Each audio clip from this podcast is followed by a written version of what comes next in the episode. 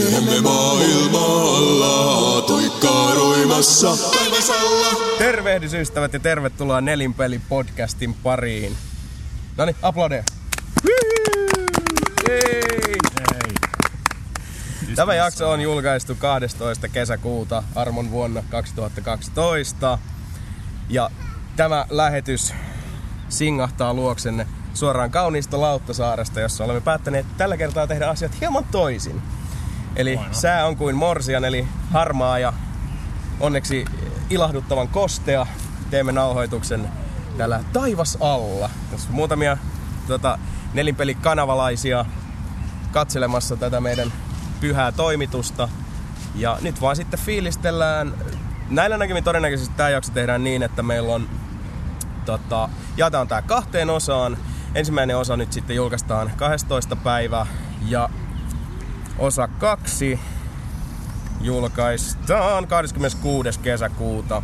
Elikkä tuskinpa tässä juhannuksen aikaan pahemmin nauhoitellaan.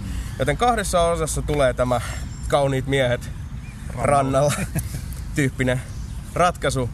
Minun nimeni on Jason Ward, juontajananne tuttuun tapaan. Vierelläni Sebastian Webster. Terve, terve. Mika Niininen. Vazaa. Ja vieraana täällä ulkoilmassa köhimässä kanssamme jälleen kerran Sami Saarelainen. Ja hyvää päivää. No, milläs fiiliksillä? Aloitetaanhan sitten tää lähetys nimittäin puhumalla E3:sta, joten ennen kuin sinne singahdetaan, niin mitäs muuten olette nauttineet tästä alkaneesta kesästä, joka on siis uskomattoman kaunis ja lemmekäs ja ihana? No, pikkuhiljaa toivotaan flussasta. Mutta Diablo on tullut pelattu. No. Voin sanoa, että ihan sama. Vähän kaiken näköistä on tullut pelattua. Mä oikein tiedä. Varmaan unohtanut puolet ja mitä kaikesta, mitä mä oon tässä kerennyt lomalla heiluun. No sä et oikeastaan muu tehnyt lomalla, kun siis pelannut, vetänyt kessua ja kaljaa. Ja mä oon ollut täällä näin samassa paikassa, käynyt uimassa. Aiheuttamassa yleistä pahennusta. Niin. Kyllä. Eli olemme kauniissa kasinon rannassa Lauttasaaressa, missä välillä saattaa kesäisin nähdä nuoren herran Niinisen nousevan vedestä kuin sellainen hungry hippo. Yeah. Hän vaanii. Enemmänkin semmonen niinku James Bondissa siinä kasinon rajalla. En mä edes muista mitä siinä oli. No se nousee sieltä ja kaverilla on tietysti joku suoraan photoshopattu absit, kun se... Oi. What up? Anybody got some pussy for me? Silleen mä yleensä nousen tuolta merestä. Jännä juttu. Hidastettu. Se on hienoa kyllä. Se on yllättävän vaikea. Jengi ei ymmärrä, kuinka vaikea on niin nousta hidastettuna vedestä. Ei nyt paha. Se vaan tulee automaattisesti. Kai sulla on se Hasselhoffin opetusvideo asiasta. Okay. Mä lainoin. Se on hieno. Se on helvetin hyvä. Se vesi on helvetin vaikea saada hidastettuna alas. Niin on. Se on se trikki. Se on nimenomaan. Trikki. Kyllä. Itse asiassa mä en oo hirveästi nyt ehtinyt tässä pelata mitään, mutta niin kuin mä eilen vähän tossa poille uhkasin, niin mä haluan nyt vähän tähän alkuun sanoa. Mä yritän pitää spoilerin vapaana tän, niin mä luulen, että sulla on jotain sanottavaa tästä. Ja Mika jo sanoi, että sillä ei kauheasti oo sanottavaa, mikä kertoo riittävästi. Me käytiin eilen kattoo Prometheus. Kannattaako siitä? Kannattaa. Mä haluan puhua siitä. Vittu saatana! Rage incoming. Tuleeko spoileri? Se oli niin turhauttava. Mitä sä voit spoilaa sille leffoon? Siinä ei muuten voi spoilaa. Sitä ei voi spoilaa millään. Tässä tulee teille se pahin spoileri. Leffossa heitetään vitusti kysymyksiä. Erittäin hyviä kysymyksiä, sellaisia, jotka herättää mielenkiinnoa lopussa. Siinä se. Se oli niin turhauttava leffa. Hirveä rage päällä. Siis, koska se on tosi... vähän irkkipänovaleille. Joo. Siellä. Mä huomasin, että kun tuolla puheltiin sit poikien kanssa jälkikäteen, itse asiassa mä laitoin vaan infon jäbille, että me ollaan just nyt menossa leffaa. En kattonut irkkiä sen jälkeen, kunnes sit kun pääsin himaan. Minä aikana siellä Mikalta aina välillä tullut hymiö väliin. Ja kaiken muun ajan Sebu vaan ragee. Ja niinku naama punaisena, että siellä on niinku nyrkkeilty näppiksen kanssa. Ja täytyy sanoa, että mä allekirjoitan ne kaikki pointit. Et siis se on visuaalisesti upea. Se on ihan saatana hieno. Ja siinä on mielenkiintoisia hahmoja, siinä on hyvät näyttelijät saatu. Michael Fassbender on musta ihan loistava näyttelijä. Ei siinä ole kyllä mielenkiintoisia hahmoja kuin yksi. Se Android. No Android, niin. Muut on mun mielestä ihan niinku paperiohjelta ihan sama. No kun siis niistä ois saanut niin paljon enemmän irti. Musta tuntuu, että ne on ollut niinku... se oli vähän se, että ne hahmot oli mielenkiintoisia, mutta niille ei ollut annettu mitään mielenkiintoista tehtävää. Olihan se ihan mielenkiintoisen ympäristö ja noin. Olihan se token black guy, niin. Idris Elba. Niin. Mut vielä sit kun miettii, että Idris Elba niinkin törkeä hyvä näyttelijä. Ja pistetään tollaiseen haha-rooliin, että se soittaa jotain vitun hanuria siellä. Tää oli just hyvä. Charlize Theronille, että mennäänkö bylsimään. Et siinä on niinku se painavin hetki, mikä sille jäbälle oli keksitty tähän leffaan. Et niinku mitään spoilaamatta, mut siis... Ei oo mitään spoilaamatta. Siis siinä oli just, kun mäkin kävin kattoo se just silloin ensi illassa yksin. Niinku heti ekaan näytökseen. Mä muistan, jäpä oli niin liäkeä siitä, että nyt se tulee. Sitten mä en ikinä puhunut sen jälkeen siitä mitään, niin. Kun tuli sieltä. Siis se oli todella pettymys. Varsinkin kun, jos olit nähnyt sen trailerin, niin sä tiesit tasan tarkkaan vielä, ihan tasan tarkkaan mitä siinä tulee tapahtua. Ja toinen, kun se oli niinku rytmitetty silleen, että jos kuvataan esinettä X, niin sä tiedät tasan tarkkaan, että nyt 1+1 on toi, niin jossain vaiheessa toi tulee tekemään jollain esineellä tota, ja sä tiesit koko ajan, mitä tulee tapahtua. Niinpä. Ihan niinku koko ajan, paitsi siinä viimeisessä, koska siis se... No vittu, mä spoilaan. Okei, nyt tulee spoilerivaroitus. Mä yritän editoida tähän jonkun semmosen. Eli spoilerivaroitus, nyt tulee se joku äänimerkki. Go. Eli siinä lopussa NS... noitten lopputekstien, lopputeksti semmonen pätkä, niinku Marvel-leffoissa on semmonen niinku hieno homma, niin siinä lopussa niinku syntyy se NS Alienin esi-isä, tai siis se joku muoto siitä, niin joka näyttää ihan vitun dorkalta. Kyllä. Siis se niinku syntyy siitä, että... Oi! Lokki ilmeisesti tykkäs Prometheusista. En mä usko, koska mä pidin ihan samanlaista ääntä, kun mä tulin sieltä ulos. Niin siis se kaikkien rakastama alien-hirviö on tosiaan niinku syntynyt siitä, että androidi myrkyttää vieraalla DNAlla niinku random tutkijajampan, joka panee muijaa, joka on steriili, joka tulee sit raskaaksi ja sitten oliko se nyt tyyli niin tunteja vai päiviä? Tunteja. Niin sit se NS Facehuggerin esi-isä oli tullut siitä ja sitten se leikataan siitä vaan niinku... Se leikkaa itse sen, käytä semmosen medical bayn kautta. Niin, mikä oli aika häijy kohtaus kyllä. No ei se oikeastaan siis, itse kun vitutti siinäkin, eihän se ollut se möykky missään kiinni, että se vaan niinku oli sen vatsassa.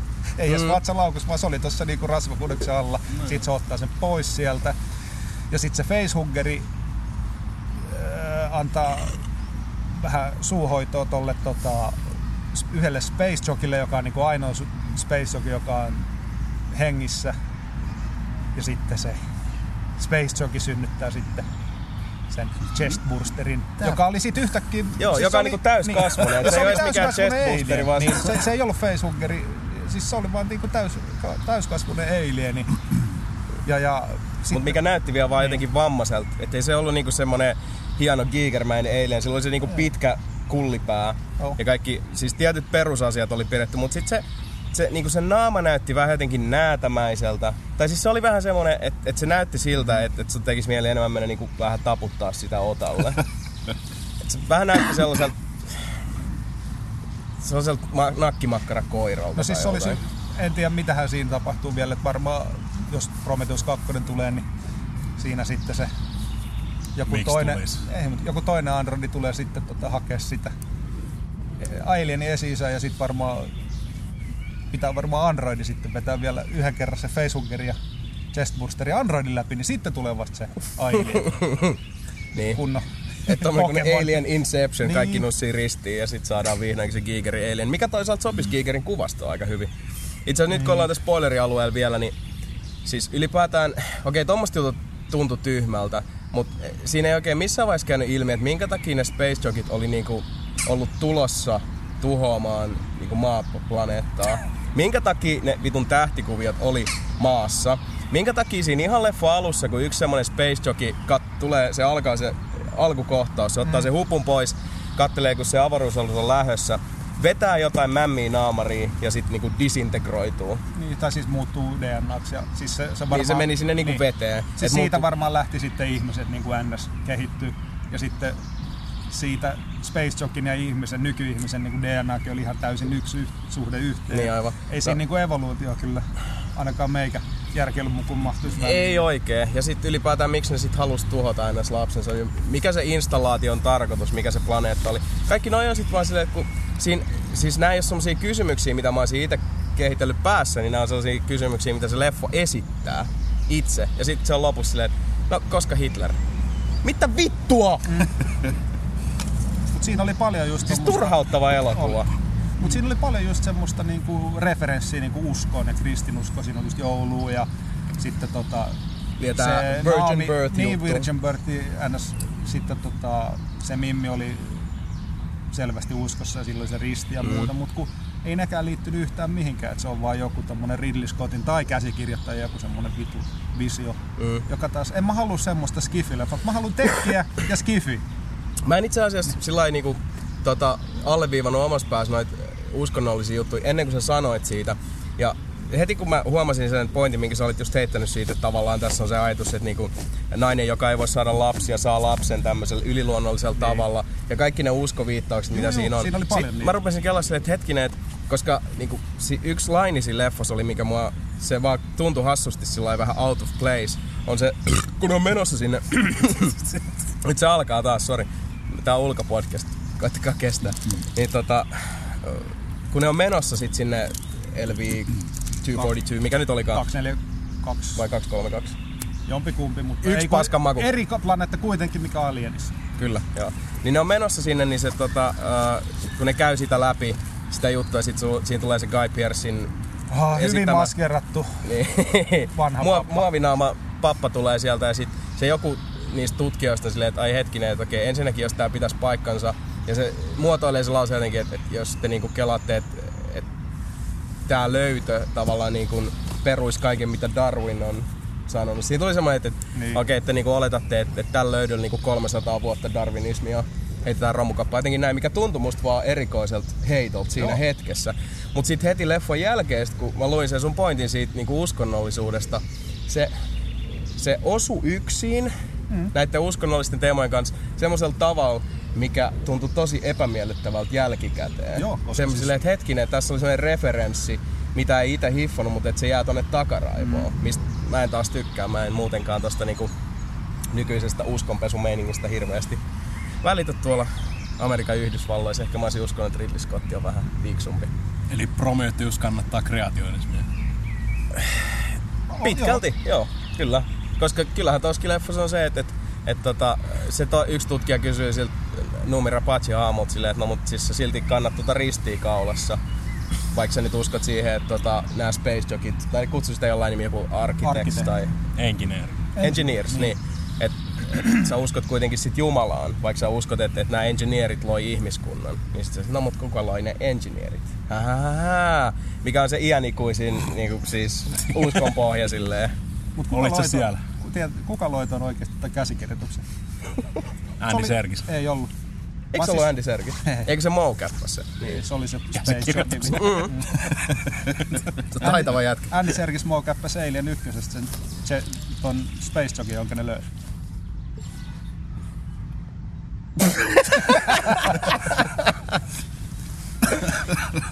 Ei mene läpi. Se ei siis liiku. Ja se käppäs. Se makaa vaan siinä. Aivan. Herkkää toimintaa. Joo, itse asiassa nyt tähän tulee sit Spoiler Zone End Naps. Kun kuulet äänimerkin, käännä sivua. Yksi mikä oli toinen äärestä. Haluatko vielä sanoa? Kyllä. No voi vittu. Mä sitä sit leikkaan tähän vielä. Takaisin Johnelle. Siis ihan alussa se oli, kun se Androidi tsekkasi niitä unia, niin sit kun se oli nuorena semmonen just niinku kunnon brittiaksentilla, mut sit siinä itse leffassa niin ei kyllä niinku sinne päin se Noomi Rapacen brittimeininki. Se oli hassu itse asiassa, se vaihteli sitä aksenttia vähän väliin siinä, että se, kun se on ruotsalainen näyttelijä kuitenkin ja noin. Ja kyllä siis tää aksentti oli, mut sit et se vähän niinku yritti niin semmoista brittityylistä. Vittu ois vaan pistänyt suoraan, et se olis vaikka ruotsalainen. Niinpä. Toinen muuten mikä oli kans hauskaa siitä. Just silleen ihan niinku yksi maailman kalleimmista operaatioista, se oli maksanut ihan sikana. Sit silleen No niin, nyt me herätään tässä. Ai terve, nyt ei ekaa kertaa tutustutaan. Ketäs nää jampat on? Jotain niinku ihan 5 pennin jamppoi vedetty jostain Alkon nurkalta. Ne tiedemiehet. Niinpä. Ja sit kukaan ei tunne ketään ja sitten niinku senkin jo näki kaukaa, että se kapteeni, se Charlize Theron, siis se on tyyliin se, mä luulin, että se olisi jompikumpi, se on sen tytär, sen pohatan, niin, joo. Tytär tai sitten se on toinen androidi. Mä mietin ihan noita samoja vaihtoehtoja. Ne molemmat olisi, niinku, että se on niinku ns. Se David ja se Mimmi, että ne oli niinku sisaruksia, ne oli sisaruksia. Tavallaan mutta, niin. Et mä ajattelin, että se olisi ollut se androidi myös, mutta ei ollut. Ja sit miettii, että tulevaisuudessa kuitenkin varmaan tietoyhteiskunta on suht kehittynyt ja varmaan niinku tommoset maailman vaikutusvaltaisimmat miehet ja niiden perhe niin tunnetaan, mutta ei kukaan ei tiennyt mistään mitään. Niin, totta.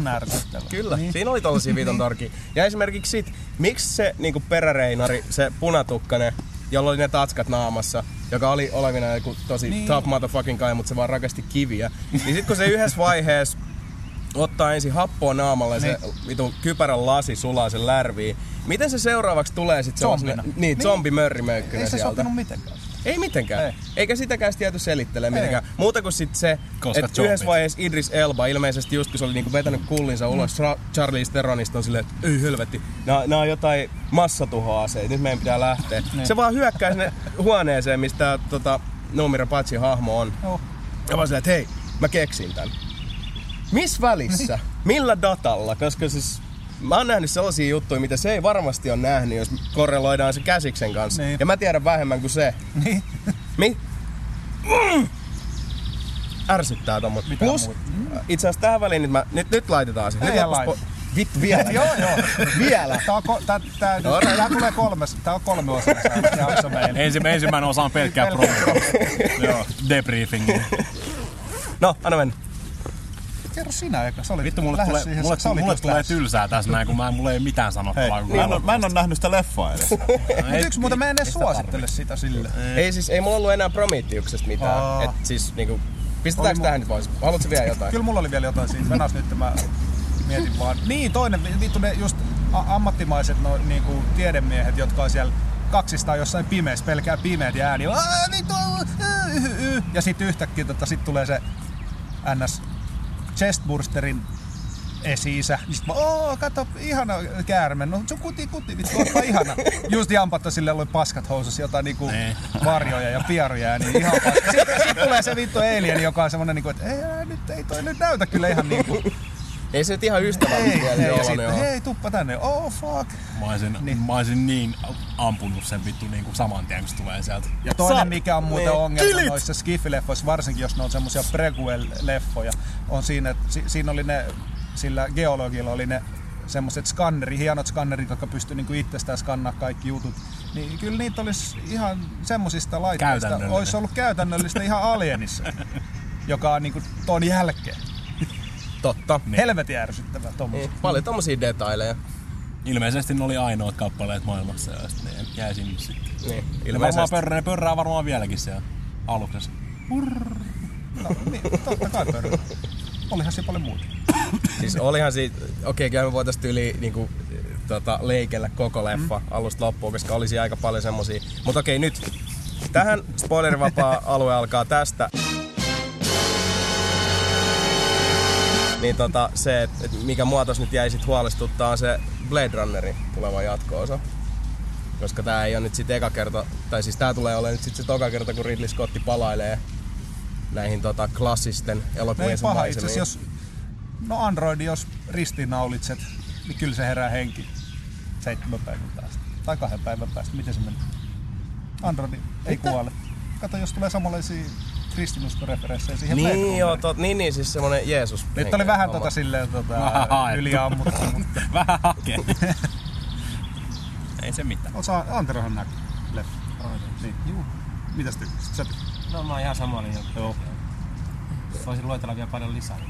Se on paha, kun siitä voisi niinku heittää. Siinä oli tosi siis iankaikkisuuteen. Siitä ei jäänyt mitään käteen muut kuin semmoinen, siis vittu kun vituttaa. Kyllä. Eikö tää ollut spoileri? Vittu, Nelinpeli ei suostele. Ei todellakaan. Sebastian ei suostele. Ei, Jason ei suostele myöskään ja Mika ei kiinnosta. Mä menin sinne katsomaan avaruusmörköjä ja mä sain avaruusmörköjä. I'm done. Niinpä. Kiitos. Mutta toisaalta on se itsessään mun mielestä se silloin, kun eilen puhuttiin asiasta ja säkin sanoit sitä, että no mulla ei mitään sanottavaa siitä. Itsessään mun mielestä sekin kertoo jo ihan riittävästi siitä, että jos ei vaan niinku ole mitään, mitä sanoo. Mutta en mä myöskään odottanut siitä paljon mitään. Mä odotin. No kun se on taas tää, että se voi minä, kun nyt ollaan kuitenkin siis aikamoisia faneja tolle saakalle. Mulla roikkuu Alien taulu himassa, niin kyllä se nyt... Mulla on life-size pumpattava Alien makkara. Mites vaimo on suhtautunut siihen? Ihan hyvin, sillä on oma chest booster.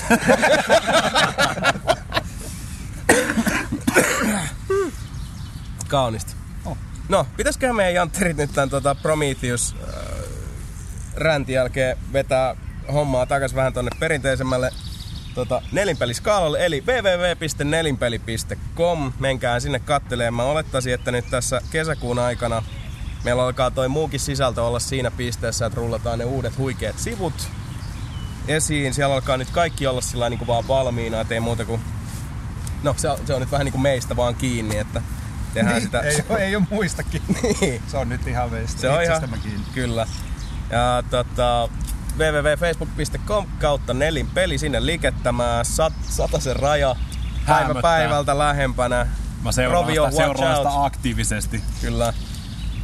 Irknetistä löydetään... 89. Eiku 90. Tuli 90. Tulis tänään 90. Ping! Luvatkaa palkintoja, niin tulee jengi lihaa. Luvataan, sääkeli saa. Katsotaan mitään lahja, mistä ruveta harrastaa. Voidaan. Niin kertoo henkilö, jolla on varaa ostaa 40 tankki. Hei, kato. FIFA 11 promoversio. Leikkari 2. Näytti repusta. Irknet, risuaita nelinpeli. Siinä on palkinto. Podcast@nelinpeli.com sähköpostia. Ja edelleenkin muistutan, tää jakso nauhoitetaan nyt täällä ulkoilmassa. Meillä on tämmönen aika sanotaan ghetto ass setup tässä, joten jos äänenlaatu ei ole se tuttu ja turvallinen, niin koittakaa kestää. Ja vielä semmonen info tähän väliin. Myöhemmin tässä jaksossa otetaan vähän juttua tuolta TRMPn eli The Real Men's Playgroundin poikien leiristä syystä, että heillä alkaa nyt sitten maanantaina 11. kesäkuuta tämmönen pelimaratoni. Siellä on uskomaton setti luvassa. Pojat vetää itsensä niin piippuun, että pahaa tekee jo ajatellakin. Mä luulen, että voi tulla vähän levotonta läppää siitä. Jonkin ajan jälkeen. Kyllä mä menen. Eiköhän. Minkä takia onkin hyvä, että Nelinpeli on mukana The Real Men's Playgroundin live-podcastissa lauantaina 16. kesäkuuta. Siinä vaiheessa pojilla varmaan alkaa jo toi unettomuus ja kaikki muu painaa silleen, että niiden läpän taso saattaa olla just silleen himpun verran meidän normitason yläpuolella. Mutta melkein ollaan linjassa. Vähän sovitaan siihen joukkoon. Mä luulen kans. Elikkä tsekatkaa detailit trmp.fi. Sieltä löytyy kaikki. Ja TRMP Teemu kertoo tossa sitten vähän myöhemmin, että what's up.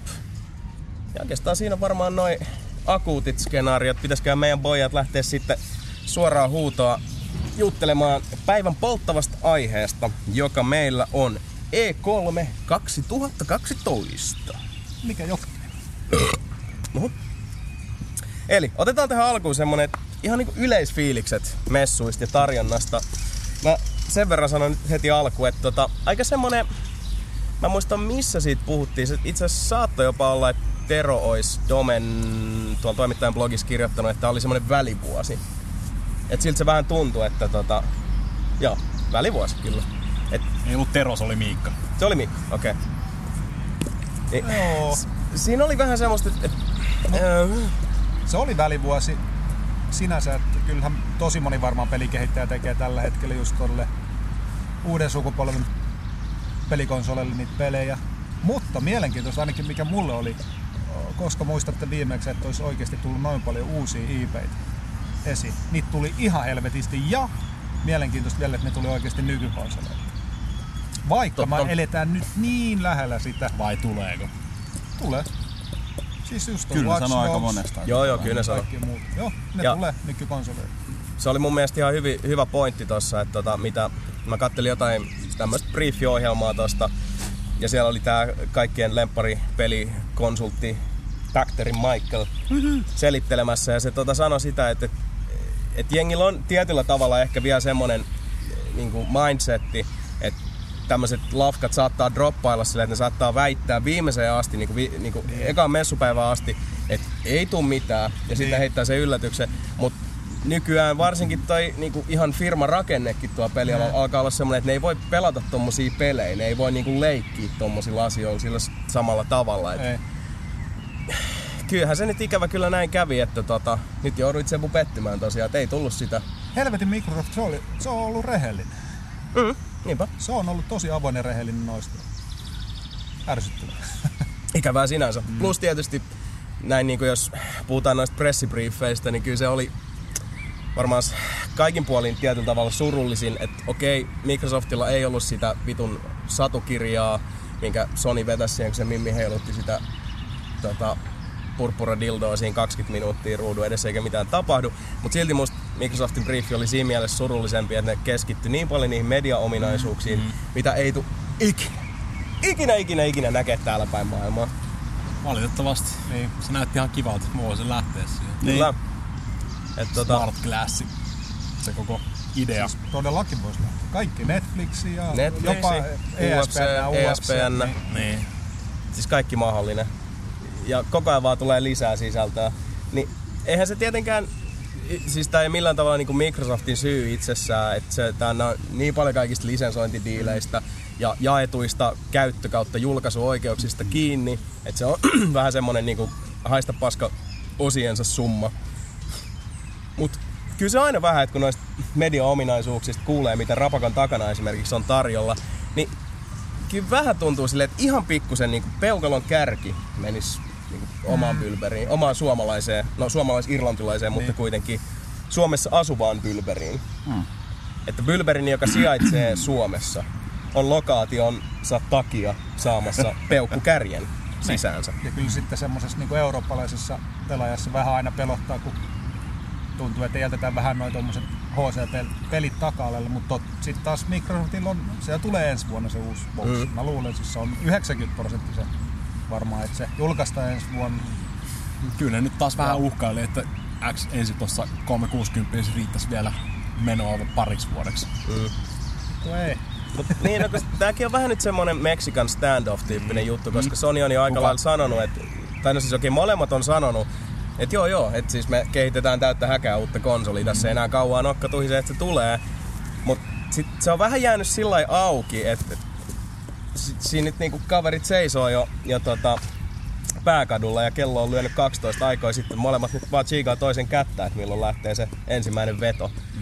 Ja no, ois kyllä tosi mielenkiintoista oikeesti päästä tonne kulissien taakse ja niinku tietää, että oiskohan silleen Microsoftin ollut silleen, että katsotaan aika mitä Nintendo tekee. Siitä on kuullut, että tuli se hinna 499. Ei mitään kiirettä. Vedetään ihan valmis tuote vasta ensi vuonna, ei mitään. Vedetään näillä ja ei oo mitään hätää. Ja on se nyt sanottava, että musta tuntuu, että siinä vaiheessa, kun Nintendo vetäs hatusta ton Wii U:n, niin musta tuntuu, että sekä Sonyn että Microsoftin leirissä oltiin vähän silleen, että niin. Just de. Että siis mä luulen, että kuitenkin Nintendokin katsottiin Wiiin jättimenestyksen jälkeen molemmissa leireissä hyvin niin kuin tarkkaavaisesti, mitä he tekee. Ja kun Wii U tuli, se ei millään muotoa tule olemaan semmoinen käänteen tekevä laite. Ja tietysti ei Nintendokaan aina nyt se niin kuin menestyksekkäin lafka ollut, vaikka se on nyt se perinteikkäin näistä kolmesta. Mut mä olen jopa kuullut muutamia sellaisia puheita aina sieltä täältä, että otetaan tuo niin sanottu GameCube-vertaus tähän. Et jotain tällaistakin siinä voi käydä. Itsekin kuuntelin just Michael Bacterilta, tuli ihan hauskaa infoa siinä, että nyt kun Nintendo tekee tosi paljon tappioon, ne tulee tekemään vielä tappio pitkään. Ja kaikki Wiiin rahat, siis ne profitit, mitä ne teki sillä Wiillä, ne on iskenut kiinni tuohon Wii U-kehitykseen ja Wii U. Siis se on joku ihan jäätävä. Se on siis ihan hirveä. Käsittämätön kassaraha. Niillä ei ole nyt, ne tekee tappioon. Ja mun mielestä jossain joku oli laskenut joskus sitä, että Nintendo rahan määrää ylipäätänsä. Joo. Mä en enää muista, nyt täytyy sanoa, että en muista niitä lukuja enää, mutta se oli semmoinen, että meistä ei ole kukaan enää elossa varmaan siinä vaiheessa, kun Nintendo rupeaa laskemaan viimeisiä jenejänsä niin sanotusti. Niin sitä on vaan ei mitään järkeä. Että niin kuin, okei, ne tekee ehkä tappioon. Niin, siis just se, että niillä on niin kuin, rahaa on, mutta ei se nyt ehkä Samaa sanottiin Sonista. Niin, kaikki on suhteellista. Mutta toisaalta tässäkin pitää muistaa se, että Nintendo on myös semmoinen lafka, joka on tehnyt jo niinku siis vuosia ja vuosia voittoa jo pelkästään sillä laitteella. Se itse rauta on jo tuonut massia takas firman kirstuun, niin rupeat niitäkin rahoja laskee tähän päälle. Niin. Se on vaan sit kolikkoa tippuu koko ajan päälle. Ja sit on jotain ongelmia just sen dollarin ja jenin suhteen kanssa ja muuta. Mitä? Että se dollarin ja jenin suhde, että siitäkin tulee tappio pelkästään, jos siis siinä on joku outo semmonen juttu. Että se on niin huono se dollarin ja jenin suhde, että... Oho, okei. Okay. Ne ei mitään haittaa. No. Ei, nyt jäbä vetäs nyt sinne Financial Times linjalle suoraan. Nyt meni ihan oikein. Siitä on ollut uutisiakin, mutta siitä jenistä nyt nimenomaan. Se millä tavalla? Siis onko se liian vahva vai liian heikko verrattuna jeni niin kuin dollariin, niin Nintendo ottaa takkiin sen takia. Niin. Aika koska se raportoi jeneissä eikä dollareissa. Joo. Mutta toisaalta tommonenkin juttu on taas vähän semmonen, että vähän sama nyt kuin tuossa, kun kävin Sony Spheressä tuossa jokunen päivä sitten ja sitä Metallican esiintymistä edelsi semmonen joku pieni pressihassuttelu, missä Metallican poikia kauheasti harmitti se, että joutuu nykyään vetämään rundiin niin kuin kerran vuodessa, kun menee niin paljon massia. Ja kun miettii, kuinka paljon rahaa niilläkin jätkillä on, ja sitten kun pitää harmitella siitä, että kun Lars oikeasti halusi sen niin kuin, rubiineilla koristellun platina uima-altaan, se vaan niin kuin halusi se. Nyt jäbät joutuu lähteä Suomeen keikalle sen takia, että se saa sen, ettei se joudu tyytyä siihen niin kuin, safiireilla koristeltuun kulta-altaaseen. Niin, kyllä mä itkin jätkien puolesta silleen, että mahtaa vituttaa. Se on paha. Kyllä muakin vituttas. Siis tässä on vähän se sama juttu, että okei, jos jenin ja dollarin suhteet on vähän heikkoja, niin ei se nyt siltikään sitä asiaa miksikään muuta. Että siis joka ikinen Nintendo-johtaja, alijohtaja voisi pyyhkiä perseensä seteleillä niin kuin loppuikänsä. Ja silti hukkuu siihen rahaan, mitä vaan... puskee sen pyllyn pyyhkimis jeni dispenseristä, joka on platinaa ja rubiineilla koristeltu. Se ei ole mikään läppä se giffi internetissä, missä DS tulostaa rahaa. Niin. Se on hieno. Se It prints money! Niin. Mutta se ei ole oikeasti mikään läppä. Nintendolla on kyllä se, että mitäs me puhuttiin silloin viime vai toisessa lähetyksessä siitä, että tekisi nyt 500 000 tappiota Nintendo. Mitä se oli? 500 000. 500 000, niin just. No ei puolesta miljoonasta nyt puhuttaisi. Mut silti, että tosi pieni tappio verrattuna just johonkin Sonyin tai Panasonicin tai ihan mihin vaan. Ja kun, mitä mä nyt oon ymmärtänyt, niin nää kaikki tulvat ja maanjäristykset ja tsunamit ja kaikki muu kiva, mitä tuolla Japanissa on tapahtunut, niin jotenkin mulla on jäänyt semmoinen kutina, että se olisi vaan vaikuttanut perustavanlaisemmin Sonyin. Siitä on hirveästi puhuttu. Joo, että... siitä on Nintendosta ei mainittu mun mielestä missään vaiheessa. Se on ollut just se, että niinku Sony ei tule telkkareita, sit kovalevyn valmistajia. Jossain kohtaa ulkoiset kovalevyt maksoi ihan hirveet määriä. Just tämän takia. Prosessorit, jotain tällaisia. Nintendosta on ikinä puhuttu mitään, että Wii maksaa nyt 170 siksi, kun siellä oli tulva. Ei mainittu mitään tosta. Niin just. Mä en tiedä, missähän ne tehdään. Niin, no, siinä voi olla, että niillä on jonkinlainen keskitys siellä, että ne on niinku sit ottanut takkiin reilusti sitä kautta, koska Sony on ollut aikalaisen ainoa, josta on siinä kontekstissa puhuttu. En tiedä tarkemmin, ettei uskalla sanoa, mutta jotain semmoista. Voin tässä vaiheessa kertoa myös kuuntelevalle yleisölle, että meillä on aika mielenkiintoinen setti tässä, kun pyöräilijät pyörii ympäri ja katselevat hyvin hämmästyneenä ja hämillään. Ja lastenvaunuja menee koko ajan. Tuossa tuollainen Elviksen näköinen jätkä, joka pyöräilee nyt ympäri ämpäri. Potkihaani. Se nyt voisi olla muuten siitä 10 valkoposkihaani. Tuopas onkin. Kyllä. Joo. Mut oli miten oli. Aika mystinen skenaario nyt sinänsä, että aika väsynyt E3-kokonaisuus itsessään. En mä tiedä. Yksi yllättävä oli itselle. Kyllä, siis semmoinen, kun katsoo EA:n pressiä, niin sitten se oli mukava yllätys, että Dana White tuli sieltä esiin ja UFC-lisenssi siirtyi EA:lle, että onko se THQ? THQ, joo. Niillä on vähän rahaongelmia. Se on kuulemma se, että ne on tehnyt sitä aika pitkään kuulemma, nyt ne on vaan todennut sillä, että... Tai mä en tiedä, tekisin sitä ilman sitä lisenssiä tai jotain tällaista, jos ne totesi, että Eiku siis THQ tai... THQ:lla oli EA, eiku siis UFC-lisenssi. Eiku niin vaan, onko se niin päin, että EA teki sitä? Joo, EA:lla oli EA MMA. Niin ei siitä tullut kuin yksi. Yksi tuli, joo.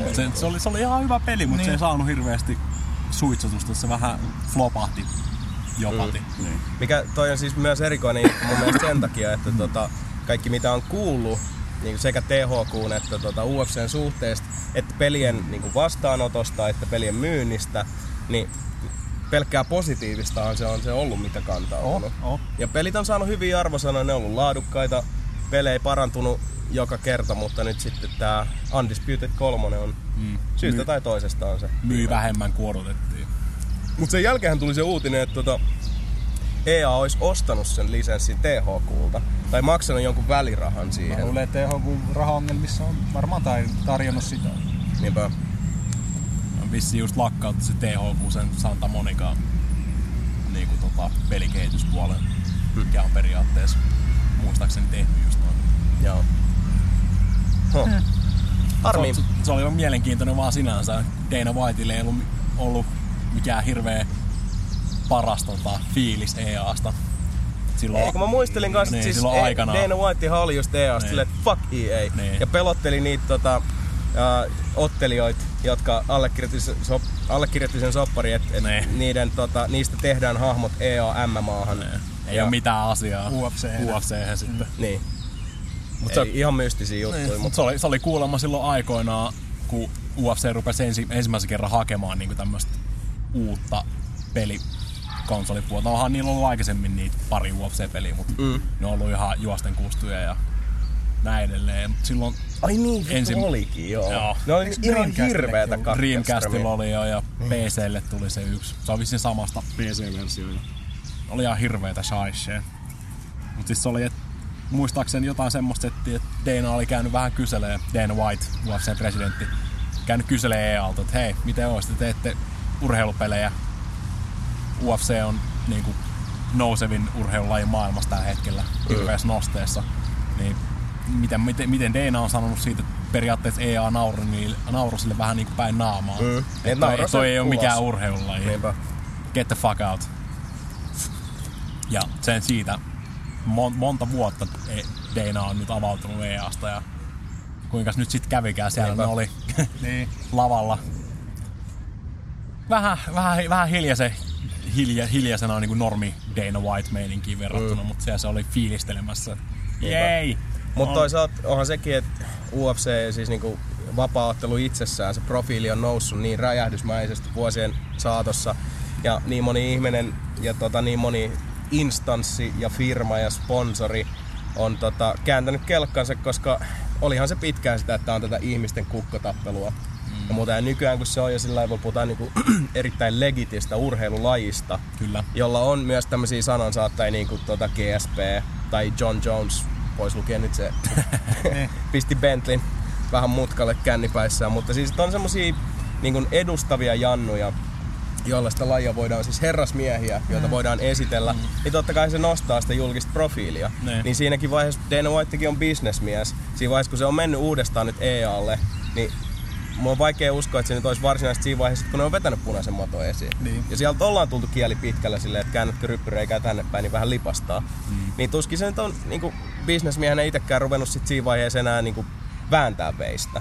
Että silleen, että niin, nyt tepähän tiedätte, että ennemminkin luulisin, että kaveri ottaa vaan niinku hiljaa itsekseen vähän propsia siitä itselleen, että hei, mä olin mukana nostamasta lajin tähän pisteeseen, että nyt sitten kelkat vaan kääntyy. Niin, what the fuck? On vaan iloinen ja avaa sen oven, kun rahasäkit vyöryy sisään. Niin. Ei se väärä. Ei se oo. Ei ollenkaan.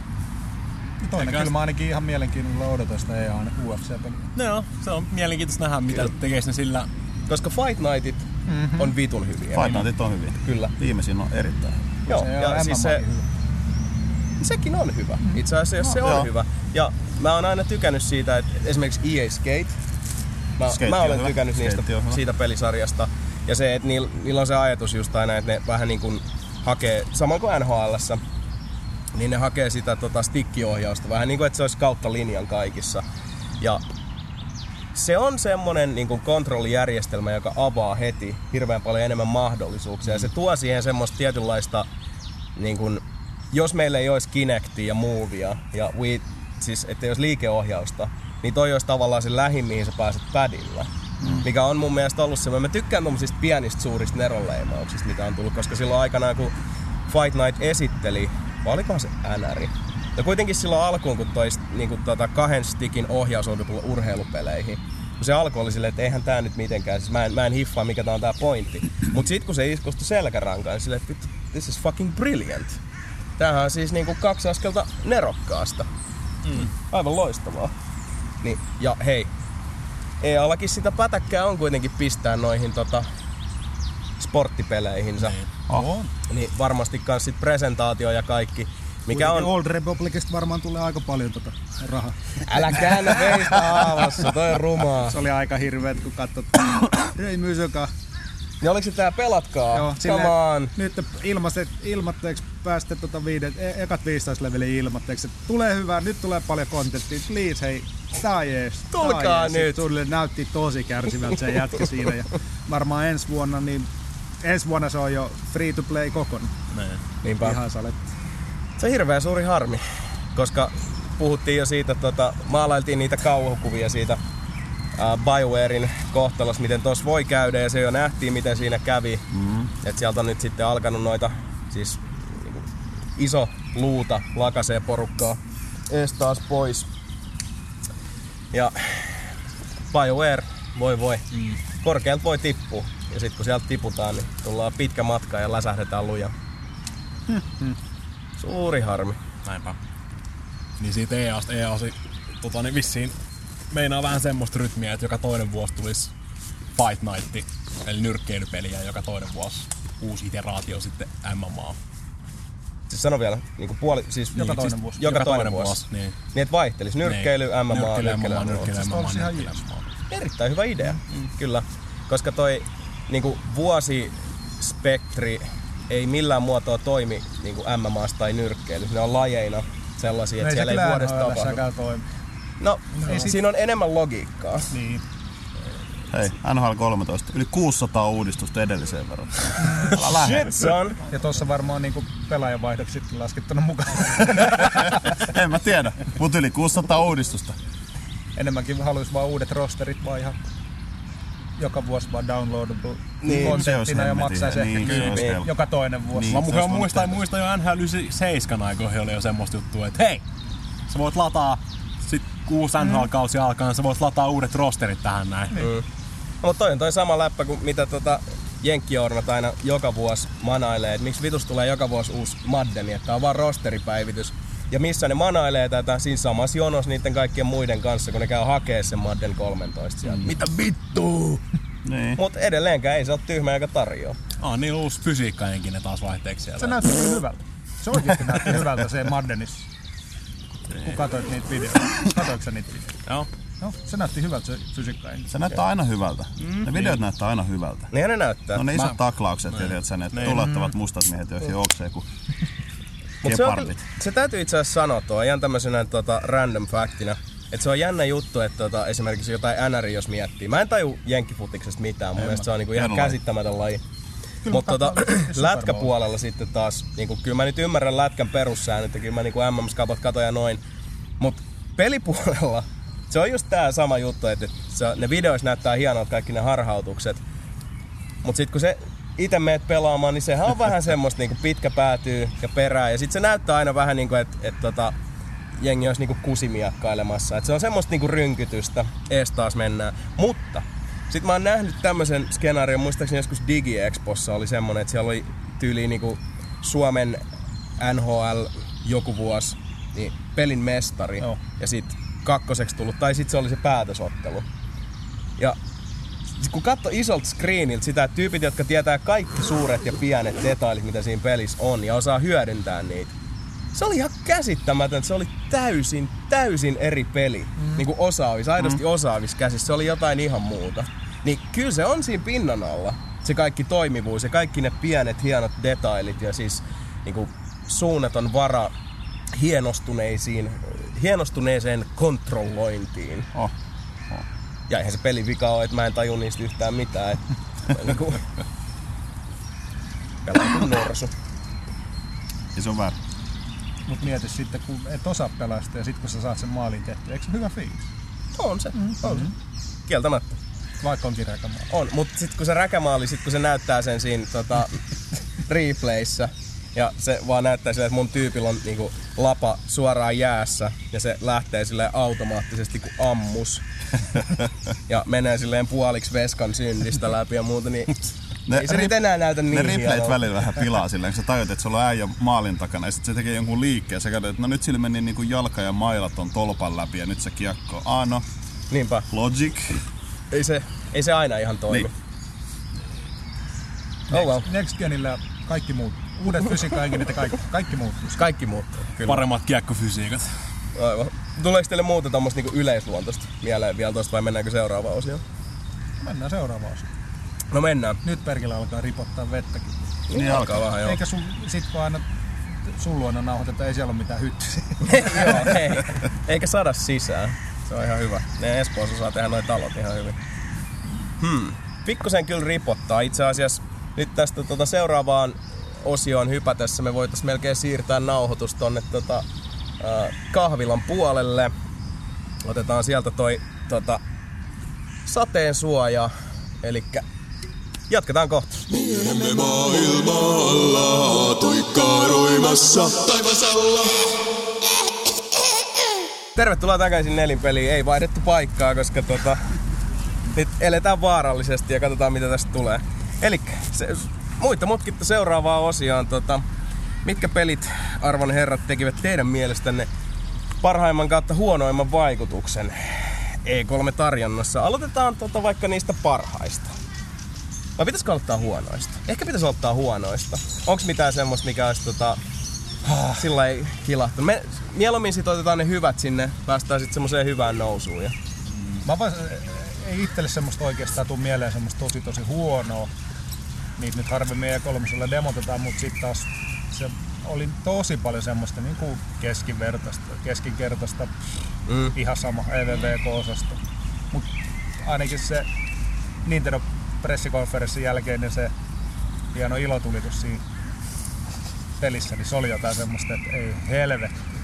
Mikä ilotulitus? Siinä tuli niinku pelin sisäinen ilotulitus, joka oli luokkaa kuin se Marvel Ultimate Alliancein helikopteriräjähdys. Hienoa.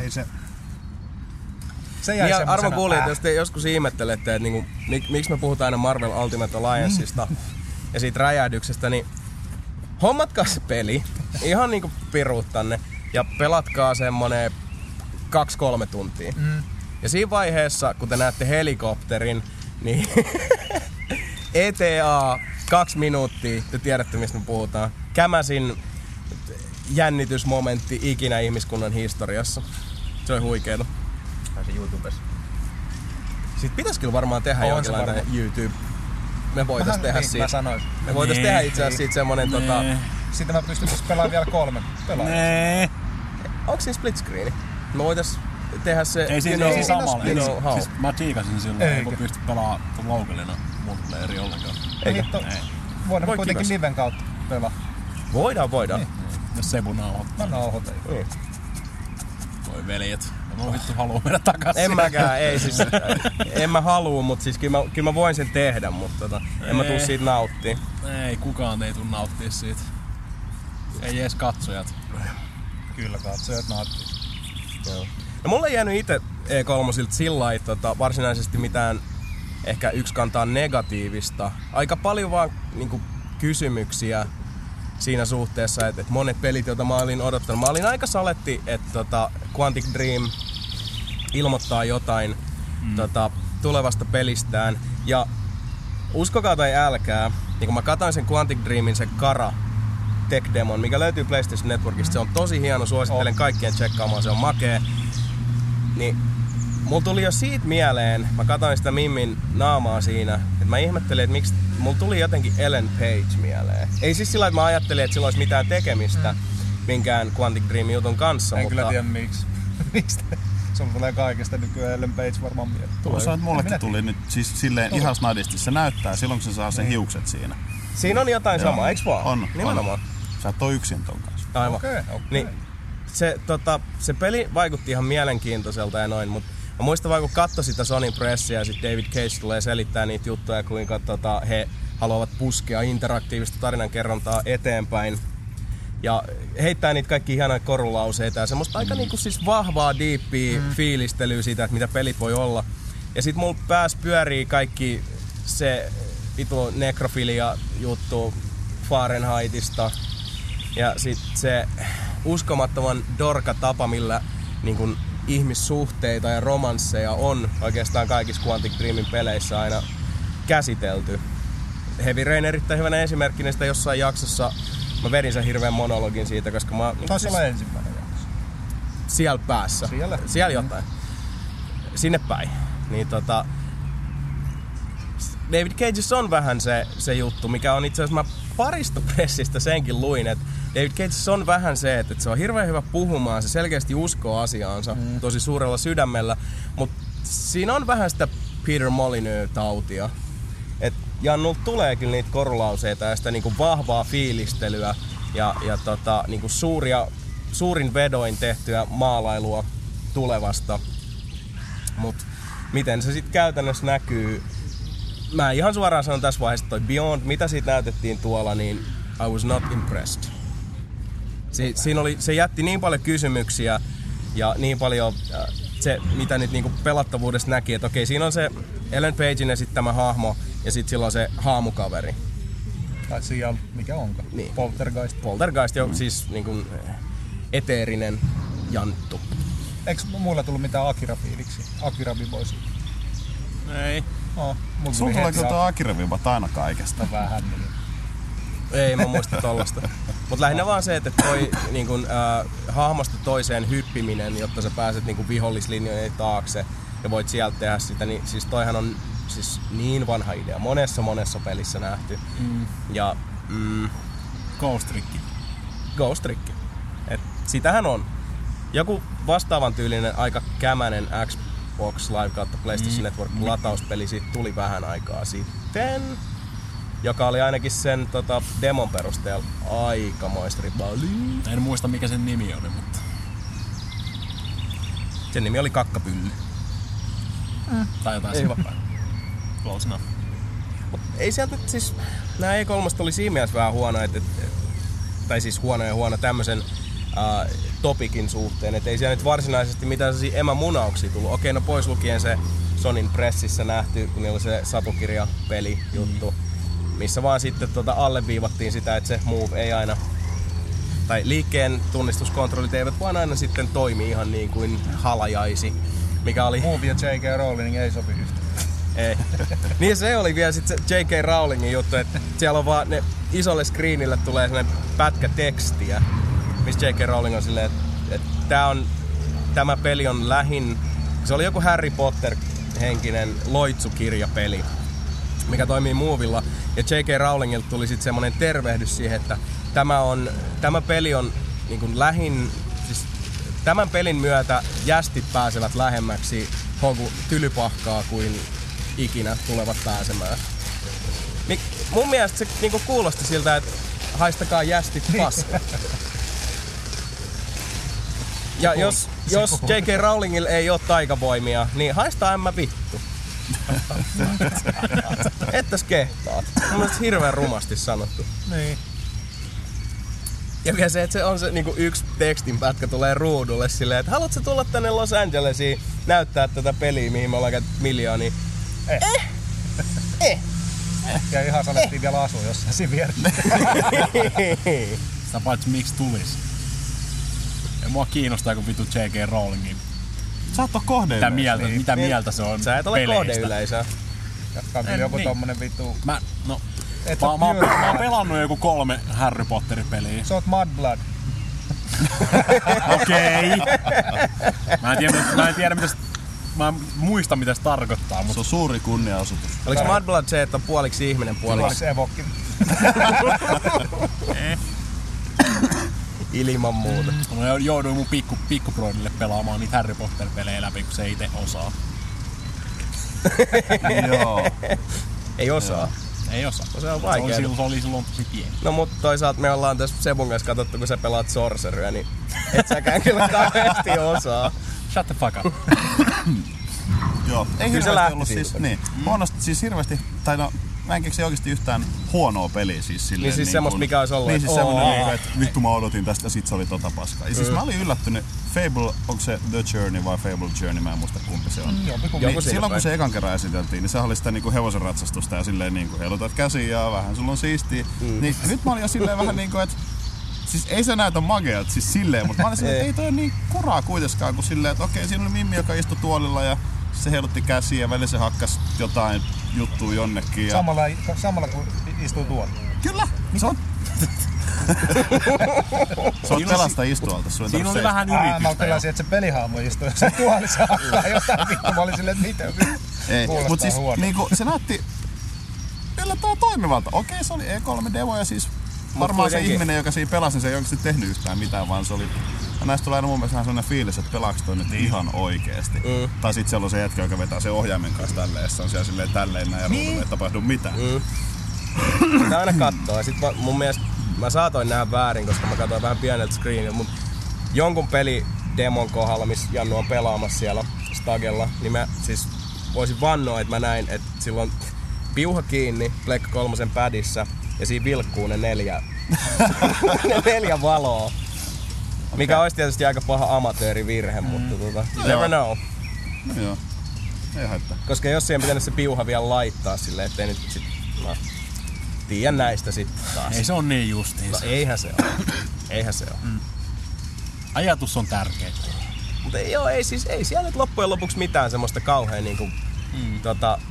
ei tullut jäätäviä pohjanoteerauksia. Ja täytyy sanoa tästä Fable Kinect-hassuttelusta vielä se, että veikkaisin, että siellä on kans ollut niinku kulissien takana aikamoiset paineet niinku tuoda näytille jotain, mikä on aikuisten oikeesti edes jollain tavalla vakuuttavaa. Ihan nyt se, että kun Lionhead muutenkin on aika paljon nyt saanut sitten fläkkiä tässä viime aikaan, että Molineux lähti, niin varmasti se usko kyseiseen lafkaan ja mitä he pystyvät tulevaisuudessa tekemään, niin se on... Jos nyt ei rapistunut, niin on ainakin kurssi laskussa. Niin siinä mielessä ihan hienoa tosiaan, että ei nyt sitten mitään ihan meren paskaa lyöty siihen näytille. Niin. Se oli ihan hauska. Oli. Kai se oli toi E3 nyt sitten niin se perimmäinen ajatus, että ihan kiva. Joo, mutta siis nyt eletään tosiaan sitä välivaihetta. Niin.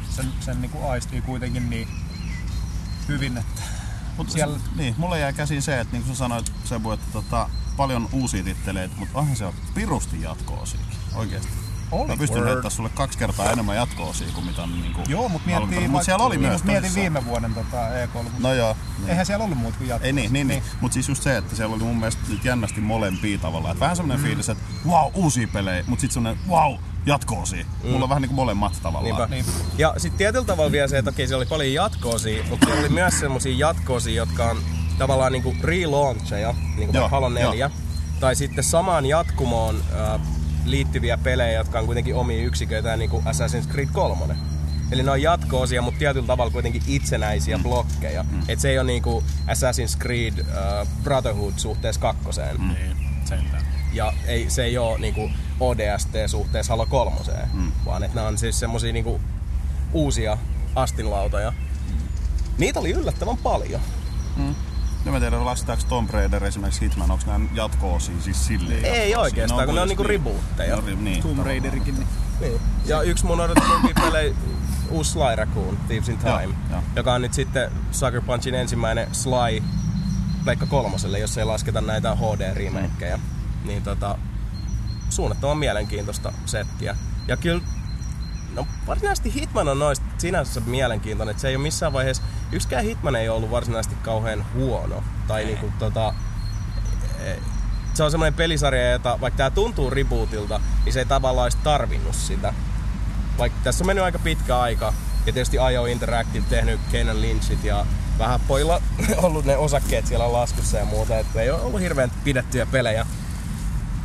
Mutta sit taas joku Tomb Raider esimerkiksi. Niin on kyllä ollut semmoinen, että kasvojen kohotus ja tissien pienennys on ollut ehdottomasti niinku... Se näyttää muutenkin helvetin hyvältä. Ihan tärkeä hyvältä. Näytit se muuten sen naisten hakkausvideon Hitmanista. Oi ne nunnat. Niin. Joo. Mä en nähnyt, mä missasin sen kokonaan. Agent 47 vastaan nahkanunnat. Mä oon nähnyt nahkanunnat, mutta mä en nähnyt sitä hakkaasjuttua ollenkaan. Kuulostaa nyt hyvältä. Voinko mä lähteä jo kotiin? Käyttää puun takana hakkaa hanskaa. Se helpottaa. Jotenkin tosi epähitmanmäistä koko video, mutta tosin sinänsä ei se hirveän mielenkiintoista olisi se 47 olisi siellä puun takana 20 minuuttia katselemassa mitä siellä tapahtuu ja niin. Kävisi vääntämässä jollain pienovajerilla nirrin pois, mutta jotenkin se koko nahkanunnat homma meni siihen. Silmät pyörähti ympäri silleen, mitä helvettiä täällä tapahtuu. Tämä oli vähän semmonen I have that DVD-tyyppinen skenaario. Ei ehkä nyt ihan sopinut kuitenkaan tohon Hitman-osastoon. Ei, ihan ei. Täytellisesti. Ei se mitään, siis kyllä mä venaan siinä pelit tosi paljon. Rikkaan helvetisti Hitmaneista. Näettekö sitä muuten pelikuvaa Hitmanista? Se, kun niillä on nyt se joku uusi moottori, mikä pystyy luomaan niitä ihmisryhmiä. Kun se meni sinne yhdelle torille esimerkiksi. Niin en muista ihan heti peliä, missä olisi niin paljon samaan aikaan niin kuin ihmisiä yhdessä paikassa kuin siinä. Siis niin siinä oli tosi... Siis joku Assassin's Creedin kaupungit on oikeasti kuolleita verrattuna siihen ihmismäärään, niin mitä siinä torilla oli. Siellä oli älyttömän paljon. Se oli tosi hyvin tehty. Kyllä siinä oli just Hitman Bloodmanissakin oli jo se Mardi Gras-kenttä. Siellä oli järkyttävästi porukkaa silloin niin kuin verrattuna normipeleihin.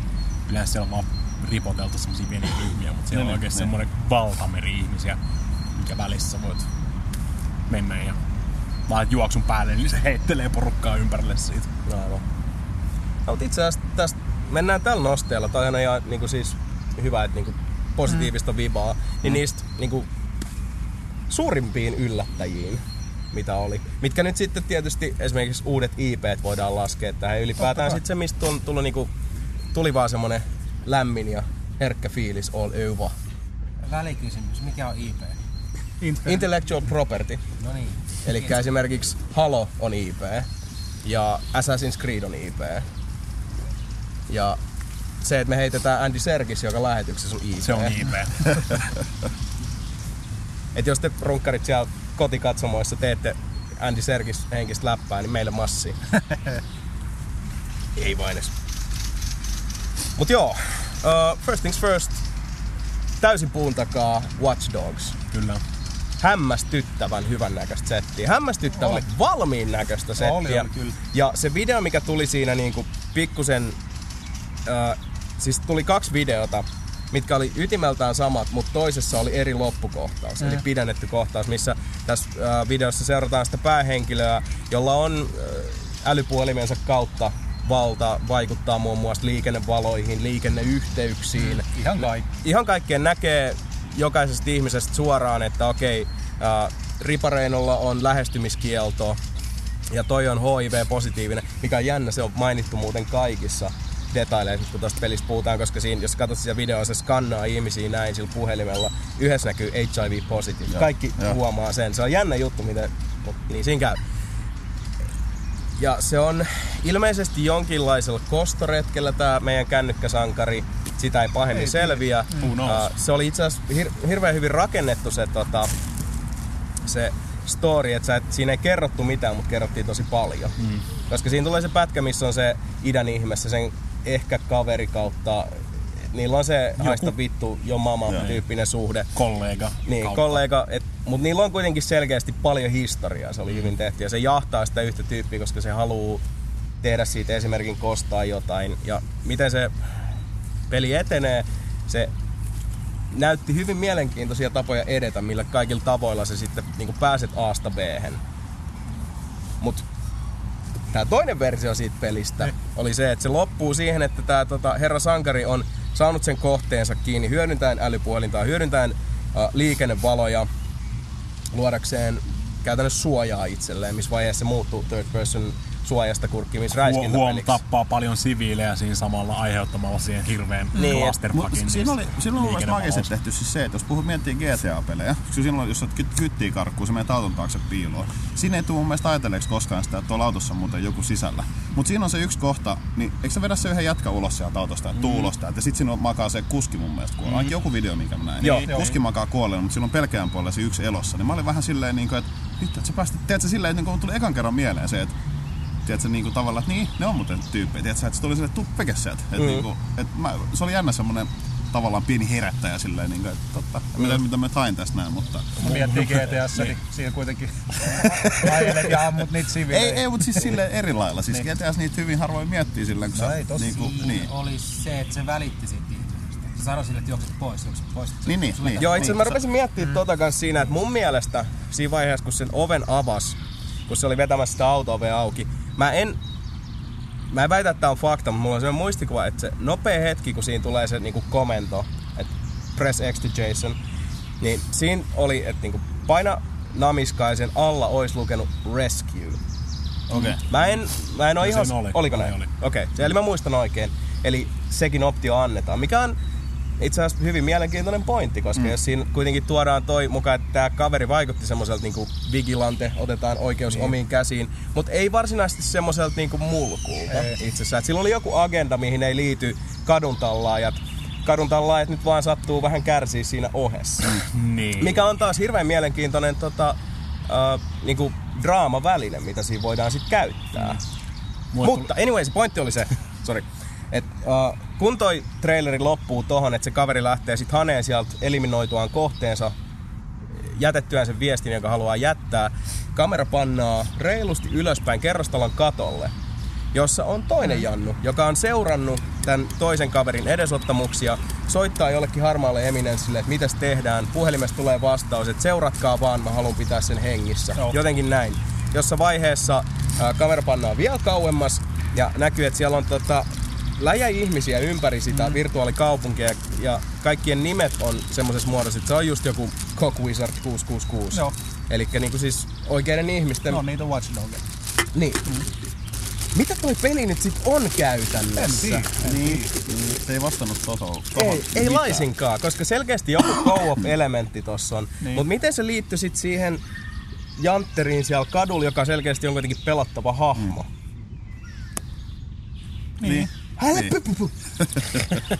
Minkä takia toi traileri teki just sen, minkä pitääkin, että jumalauta mä haluan tietää, mikä? Tosta voi tulla oikeesti jotain ihan uskomatonta, huikeata, tai sitten ihan täyttä shit.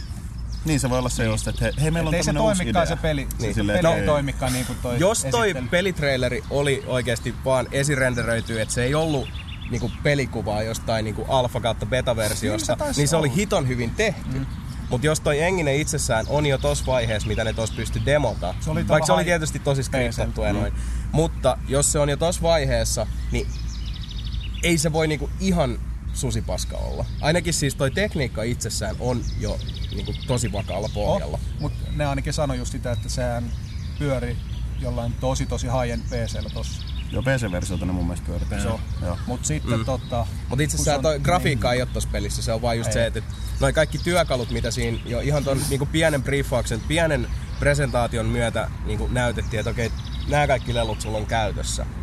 Esimerkiksi hyvä esimerkki oli, että me katoin friendin kanssa, joka oli käymässä Oulusta, Henkalle terkkuja, ja katsottiin toi video siinä Sonisfierin jälkeen krapulapäissämme. Ja me sitten, mut hetkinen, että mitäs toi nyt sit toimii, että siinä tulee se kohtaus, missä tää kohde tulee autolla risteykseen ja tää päähenkilö vaihtaa noi liikennevalot. Sillä että kaikki törmää toisiinsa. Ja mä rupesin miettimään sitten, että hetkinen, että mutta jos sä teet ton sillä lailla, että onks toi tekoäly, niinku, onks sillä niin hyvät reaktiot, että ehtiikö se reagoida siihen, että jos se näkee, että sieltä tulee muita autoja, että ehtii katsoa, että siellä on niinku vihreät joka paikasta, se jarruttaisi jo ennen.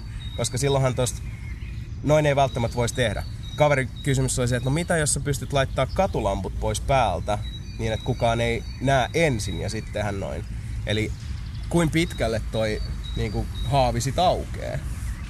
Kuin paljon siinä voi tehdä?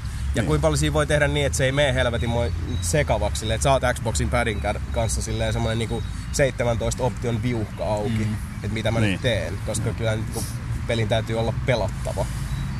Tää on taas tää meidän iänikuinen hankala ja haastava ristiriita. Siis mulle tuli ihan stadisti mieleen siis uuden syndikeetin tää hakkerointisysteemi. Siis tavallaan... Olet tuli kans. Niin, siis silleen tavallaan, että se on tehty siinä mielessä hyvin mun mielestä siinä, että kun sun on se, että kun sä tuut huoneeseen, sä näet, että siellä on 7 jätkää tykki, niin sulla on se alle sekuntia aikaa päättää, että hei tuo tykki, mä hakkeroin sen ja mä menen takas piiloon, eikä semmoista, tiedätkö, että sä avaat sen ison viuhkan ja venaat tykin hakkerointi. Ei toi Ankan hakkerointi, tää oli... tossa noin. Niin tavallaan se, että se on juuri tehty, niinku sopivan niin, suoraviivainen niin, pelin luonteeseen. Saako sen tehtyä tohon samalla lailla just sillä, että kun sä katsot liikennevaloa, niin siinä ei tuu se, että haluatko nyt hakkeroida liikennevalot punaiselle vai keltaiselle vai tehdäänkö niin, jotain muuta. Että tavallaan, että siinä on se... Sen pitää olla intuitiivinen. Ja pystytkö sä tehdä sen joka kerta? Sitä mä mietin. Että tavallaan jos on semmonen GTA-tyyppinen, sä menet kadulle. Haha, liikennevalot, mä vaihdan noin kaikki vihreiksi. Sitten tulee taas kolareita. Niin. Niin onko se sitä tavallaan... Niin. Peli ei kertonut tarpeen. Ei. Ja sekin on vaan sit niinku just pelisuunnittelun nämä nyanssit, että kuin hyvin ne saa rakennettua sen niin, että se peli täyttää ne tyhjät aukot. Et kuinka hyvin se peli tavallaan pystyy olla intuitiivinen pelaajan puolesta. Että okei, sä tarkoitat siis, että tehdään noin. Mm. Right. Niin. Ja kuin monesti se osuu sitten oikeaan siinä, koska sehän nyt prosentuaalisesti sit määrittää, että kuin hyvä peli se on loppupeleissä. Mutta enemmänkin siis itse pelottaa, että se on sellainen, että siinä on paljon autoja vaan niinku valoissa ja sit painat vihreätä, niin kaikki vaan lähtee. Sitten vaan kaikki autot, jotka tulee perässäkin, niin aijaa vihreä vaan, siihen tullaan. Niin, mutta kuinka paljon sä oot halunnut pienen tehdä mieti oikeesti. Mä oon ainakin ihan helvetisti halunnut siis. On tosi jotain semmoista siis. Toi kuitenkin... Mekin ollaan sitten taas Nelinpelissä puhuttu kerran jos toisenkin tästä GTA-henkisten pelien ja esimerkiksi vaikka Saints Row-tyyppisen pelin niistä mahdollisuuksista, mitä se avaa perseilyyn. Niin. Et kuinka paljon siinä voi niinku, runkata majoneesi jengin naamalle. Niin tommoset työkalut vielä laitetaan siihen päälle, niin sitten semmonen downtime, mitä kaikkea pahuuksia sä voit tehdä siellä kaupungissa. Se on mielenkiintoista. Mut hirveästi jätti auki. Paljon kysymyksiä. Toi olisi taas meikäläiselle just enimmäksi tämmönen mun Hitman aivopuolis, kun rupes taas heräilemään siinä videokattele silleen niinku, että varsinkin jos kaikki ne NPCt on periaatteessa silleen niinku oikeet henkilöitä. Et niillä on joku tausta. Niin, jonkinnäköinen. Siis mä olisin... siis toi trailerihan antoi sen kuva, että niin nimenomaan on joku tausta. Niin. Mä en ois todellakaan aiheuttanut mitään jättiliikennehäiriötä tai niinku tappanut siviilejä siinä samaan aikaan. Aivan. Niin, eli palataan just siihen Samin pointtiin, että jos niillä hahmoilla on tausta, mikä on tullut pelaajan tietoisuuteen, niin yhtäkkiä niillä onkin enemmän persoonallisuutta. Niin. Ne ei ole sitä cannon fodderia, josta sä vaan ajat yli. Niin. Niinku suuri osa, mä oon melkein kaikki Hitman-pelit pelannut sillä Silent Assassinilla rankilla. Joo. Eli on vetänyt pelkästään sen, sen kohteen. Just sen kohteen. Ja senkin yleensä silleen niinku ohi menne. Tai niinku silleen ei oo itse tappanut sitä. Niin just. Et oot pelannut niin kuin ne hoitanut sen silleen, että se kuolee. Se on vaikea katsoa sun kohdetta silmiin, kun sä tapat sen. Ei. Mä oon monesti myös Hitmanissa kattonut mun kohdetta silmiin, kun mä oon tappanut sen, mutta pikko-uniformussa kattonut, kun se menee mun sabotoituu hissiin. Hyvää matkaa! Bye bye now. Niin. Mut joo, siis mulle herätti just toi sama juttu, että onko siinä se, että sä tapat sen, niin tiedät sä voit sä hakkeroida sen auton CD-soittimen, ampua sen CD sen päähän, että se kuolee. Vai siis se, että sun on pakko... No okei, ei ehkä mutta siis se, että onko sulla vaihtoehtoja muuta kuin se, että Extreme Chaos kaikki kuolee tyyppinen versus vaikka se, että se mikro räjähtää sen kotona. Siis tuntuu, että se olisi vaan tehty, että se oli näyttävä. Siis siinä vaan demoitiin se oli näyttävä. Mutta esimerkiksi siis, niin palatakseni just tähän Mika ja Samin pointteihin, niin toi olisi semmonen peli, mikä olisi hieno nähdä sit se niinku, lopullinen tuote semmosena, että sulla olisi mahdollisuus pelata se tyyliin niinku Hitman hengessä niin, että jos niinku pelin lopussa laskisit niinku, kuinka monta ihmistä sä oot tappanut, kuinka monta kohdetta, niin ne olisi vaan ne tyyliin ne kohteet. Niin. Että sulla olisi se optio, että sä voisit vetää sen pelin läpi niin, että koska luultavasti tuossa pelissä kuitenkin on se pointti, että siis jantteri jos toinenkin saa luotiin hampaiden väliin. Mutta jos olisi se niinku mahdollisuus, että sä pystyt, jos sä älykkäästi hyödynnät sitä järjestelmää, pelata sen läpi niin, että niinku collateral damage olisi 0,0%. Mikä on tietysti paljon toivottu tämän tyyppiset pelit. Semminkin kun katsoo, että kuinka monta liikkuvaa osaa siinäkin oli jo pelkästään ton demun perusteella. Niinpä. Niin kuin esimerkiksi Deus Ex, Human Revolution, uusin. Mä vedin sen sillä Niin sä vedit vielä hissulla ihan alusta loppuun. Foxiest of the Hounds ja... Ei yhtään alerttia, ja mä en tappanut ketään, paitsi ne pakolliset bossit, mitkä siinä on pakko tappaa. Se oli mun mielestä helvetin hyvin tehty siinä. Mikä huoletti mua, koska tää on Ubisoft Montrealin peli. Se on, niin. Tosin pomotappelut Deus Exissä oli ulkoistettu. Jostain vitun kumman syystä on ulkoistettu, mä en ymmärrä vieläkään sitä. Niillä ei ollut aikaa. Niin, minkä takia ne olisi voinut pohkia sieltä niinku pöys. Meillä ei ole aikaa tälle. No hyvä, koska se on helvetin huono idea. Niin. Mutta siis tota mä just toivon sille, että siinä Watch Dogsissakin on se mahdollisuus, että sä voit... Just se Hitman-tyyli on helvetisti eri vaihtoehtoja, mitä sä voit toteuttaa siinä. Että sä voit aiheuttaa sen hirveän kaaoksen just siinä liikennevaloissa ja käydä ampuu sitä naamaa ja kaiken näköistä. Tai sit sä voit niinku sneakimmin aiheuttaa kaikki ongelmat sinne. Aivan. Ja vähän silleen niinku välillisesti. Niin, hakkeroida valoja, silleen niinku katuvaloja ja saada sen kaverin silleen erilleen niistä muista ja käydä niksauttamassa vähän kiropraktisesti sen niskoja ja tai käydä hakkaamassa pampulla naamaan niinku se siinä demossa vetää sitä yhtä. Niin, no siis kun ajattelee sitäkin kohtaa, että siinä vaiheessa kun se aiheuttaa sen liikenne yhteentörmäyksen, niin siinä vaiheessa Jannu on vetänyt jo se niinku hupun naama eteen ja saanut pislari handuu. Niin siis kun rupeaa miettimään, että eikö toi olisi ensinnäkin yksi A, eikö se kohde olisi voinut kuolla siinä niinku kolarissa ja sit Jannu olisi voinut käydä tyyliin vetää salamurhaa ja tyyliin käydä laittaa jonkun pitun mustan ruusun pialukseen. Ja no siis silleen, että niinku mä tein tän. Että tää ei ollut mikään niinku siis vaan pelkkä kolari. It was me! Mut et se, että tavallaan siinä vaiheessa sit niinku... My cover is blown, because I blew it. Sekin, mikä mulle tuli ensimmäisen mieleen, se, että se vetää sen hupun naamalleensa siinä. Niinku peittää naamansa. Eikö se ole vähän niinku silleen... Ja jos ne ei olisi tiennyt, kuka se on ilman sitä huppua, miksi on silleen, että nyt on aika ruveta ammuskelemaan, vedänpä tän niinku punaisen lipun pään ympärille. Shoot the motherfucker with it. Mulle tuli sitten taas enemmän mieleen siitä se, että se ei ole tietysti mikään semmoinen niinku Ezio-tyyppinen salamurhaaja äijä, vaan se on vähän niinku semmoinen, jota vähän nyt vituttaa. Että se vetää hupun päähän ja nyt lähtee. Että mulle tuli enemmän semmoinen siitä. Niinku mulle ei kyllä tullut mitään mieleen siitä, kun olisi ihan mielenkiintoista, että miksi se tappaa sen jampain. Niin, siis mikä agenda on ja... Siis kyllähän sit selkeästi käy läpi, että Jannu vituttaa, että niinku joku hiertää nyt kalsareissa, mutta toisaalta se on tyyppi kanssa, joka katsoo niinku 18 tuntia päivässä puhelintaa. Vähän niin kuin minä. Niin siis eihän nyt esimerkiksi Mika lähtisi niinku puhelimen kattelulta niinku ampuu ketään naamaa, no joo, vaan se pistäisi banaaninkuoreen siihen kohtaan, että tietäisi, että jääpä tippuisi rotkoon. Et siis täällä mennään kuitenkin. Niin ehkä just se hahmon luonne itsessään jäi vähän auki tossa. Siis hitaasti kysymyksiä mekin tässä nyt kehitetään noin, mutta vittu se jätti kyllä hienon. Siis se jätti niin semmoisen melkein tuskallisen uteliaisuuden päälle. Et. Sitä mä nyt enimmäkseen ajan tässä takaa, että meikäläisen pelityylillä niinku... En mä välttämättä vetä sitä huppua ees. Et sä voit, tai niinku todennäköisesti, en mä tiedä, voit sä vetää silleen, että sä et vedä sitä huppua ees naamaa. Sä et mene sinne sniikkailemaan sinne väliin ja ampuu sitä naamaa, vaan sä voit hengaa sen sun luuris kanssa liikennevaloissa. Selkä sinne päin ja... Pip. Sä vieläkään pystyy kattoo sun tappavia kohteet. Voin! Mut jos ei oo pakko. Niinpä. Koetat mahdollisimman matalalla profiililla hoitaa nuo keisit vaan pois. Silleen hengaa vaan siinä lippis päässä ja piip piip ja homma hoidettu. Siviilit on... Autoa on tietämättömiä ja mä voin lähteä tyylikkäästi mun Ferrari testarossalla siitä pois siitä paikalta. Ja... No aivan. Et halua ostaa 40 tankkia tuoda kaikkea. Aivan.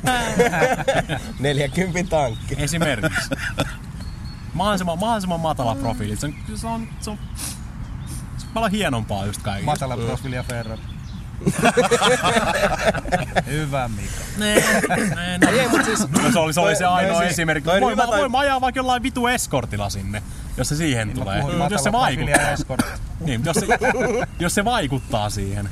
Niin. Jos on toi oli ilmeisesti Chicagoon perustuu toi koko homma. Joo. Niin, jos on se perus vitun niinku katumaasturmeininki siellä. Niin kyllä mä varmaan menin sit sillä katumaasturilla sinne niin. Jos on joku helvetin kasino-meininki-mesta, niin kyllä mä varmaan menisin siis vitu testarossaan sinne niin. Kyllä nyt puhutaan taas niinku eläytymisestä. Mä mietin tommosia asioita. Niinku immersiosta fiilistelystä, koska siis se ajatus, että mistä niinku Mika mun mielestä puhuu, on just se, että sä voit lähteä tavallaan niinku pelin sisällä semmosesta tilanteesta ja katsoa virtuaalihahmoja silleen, että no, they have no idea. Ei tiedä mitä mä oon tehnyt. Mikä on taas sit semmonen niinku yksi, ellei muutamakin taso niinku metatasolla alaspäin niinku sinne pelin ytimeen. Mm. Mikä noikin on taas semmosia niinku, ne on niin harvinaisia ajatuksia, että sä voit heittää tuommoista pelissä, että se voi niinku juolattaa mieleen. Mm. Että näillä virtuaalihahmoilla ei oo aavistustakaan siitä, mitä mä just tein. Mut mitä jos se, muuten se, jonka se tappo oli toinen pelaaja, nettipelaaja, live-pelaaja? Jos se olisi vaan joku tommonen niinku estelvideo, vähän sinne päin sitä peli. Ja pahimmassa tapauksessa siitä tulee just semmonen Assassin's Creedin multiplayer. Mikä oli itse asiassa ihan kiva. Toi oli rumasti sanottu. Nyt mua sattui sydämeen vähän. Mä myönnän. Vähän mä tunsin pistoksen. Hyi sua! Tää oli just se, mitä mä tarkoitin, jos mä niin lonseen, että hei, mulla olisi hyvä idea. Niin. Mitäs se toinen kaveri siellä katolla siinä lopussa olisi?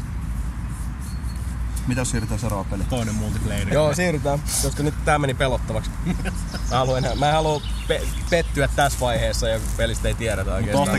Tostakin kysyttiin siitä julkaisusta niin Ubisoftilta Twitterissä, niin sanottiin, että tulee PC:lle ja konsoleille. Kyllä.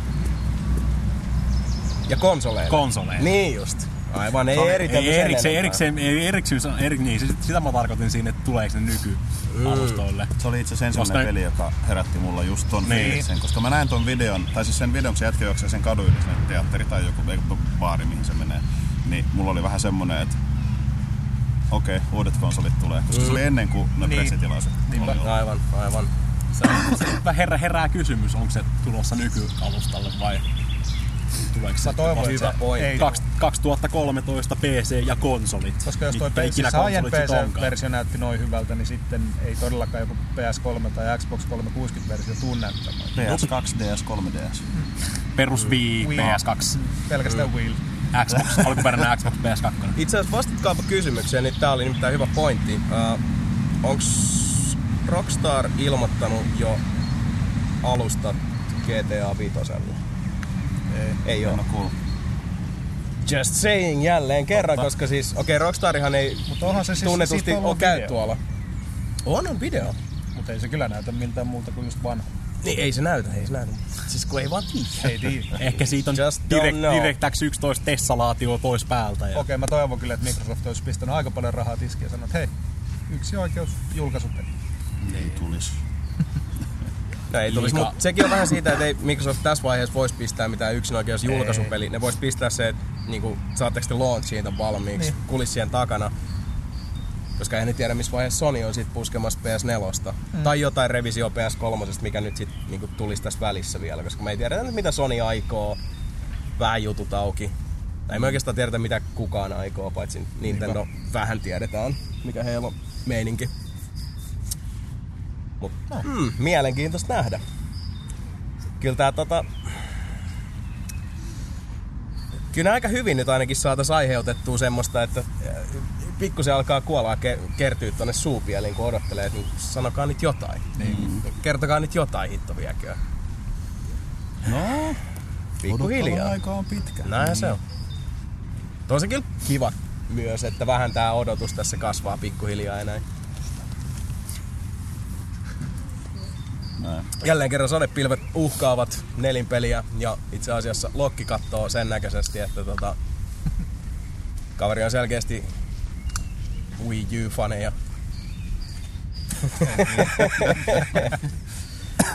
No mitä siellä nyt muuta? Tulieks mieleen Mulla tuli Wii Usta. Ensimmäinen peli, mistä mä vähän innostuin Wii Usta. Onko se P100 vai Project P100? Katsoks kukaan sitä? Mm. Ihan sairaan siistin näköinen peli. Mä olin ihan silleen niinku, että supersankarit katut. Sä voit olla supersankari Jason. Ai vähän niinku jossain City of Heroesissa tai DC Onlineissa. Ei, kun silleen niinku Beautiful Joe-tyyppisesti silleen niinku kattilapäähän. Nyt mä oon supersankari. Oikeesti. Mikä peli tää on? Mun meni ihan ohi. Project P100 muistaakseni nimeltänsä. Siis. Se mikä ei ollut ollenkaan siinä niitten pressissä. Ei, joo, siellä on aika paljon kyllä noita indie-julkaisuja, mistä on tullut nyt videoita niinku sit itse tapahtuman jälkeen. Beautiful Joe, tiedätkö semmoista sarjakuvajuttua, tiedätkö, että se äijä tulee siihen ruutuun ja sit siinä on tiedätkö, puhekupla semmoisissa, tiedätkö, hienosti silleen duunattuja. Semmoinen Pikmin kuvakulma ylhäältä, hemmetisti äijä, mihin te menette kaikki? Kuselle. Joo, jatkuvaa. Okei. Ja siis... Ilmeisesti siinä ollaan itse yksi hahmo. Ja sit sä tavallaan... Kuvia, niin ottakaa kuvia. Ottakaa kuvia. Niin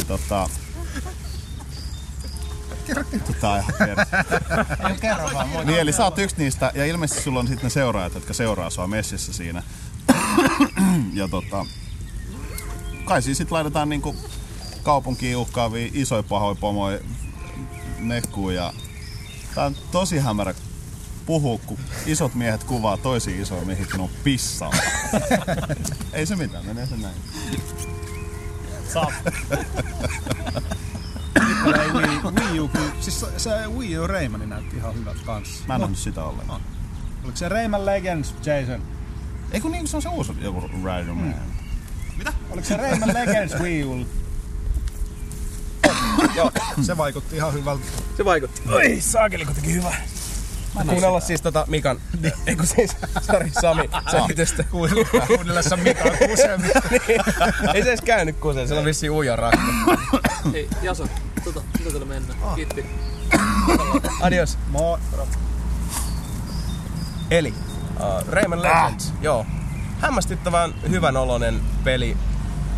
Toisaalta mun mielestä Rayman Origins oli myös semmonen, siis se tuli aika puun takaa, lainas just ne oikeet asiat New Super Mario Brosista, muista.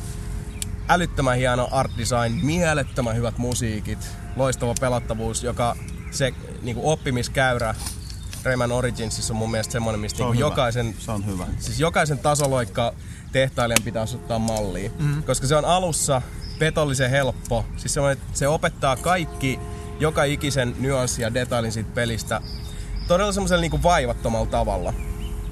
Mut sit siellä ihan loppupäässä ne kentät on ihan jäätäviä. Niin. Eli siis ihan kaikin puolin aivan siis semmonen niinku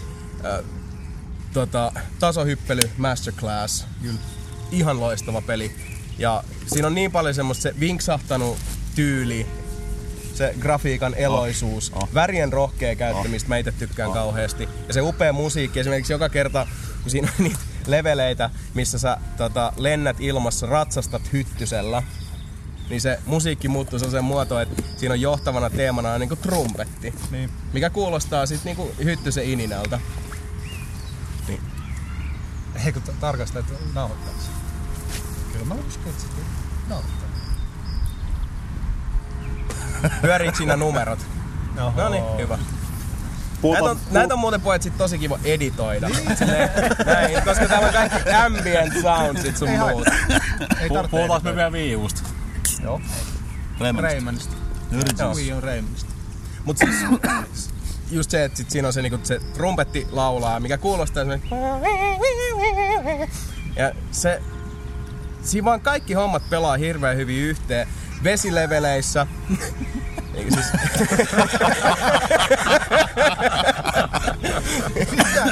se oikeesti sikkaa miijuusta. Mitä toi lokki haluu? Mene pois.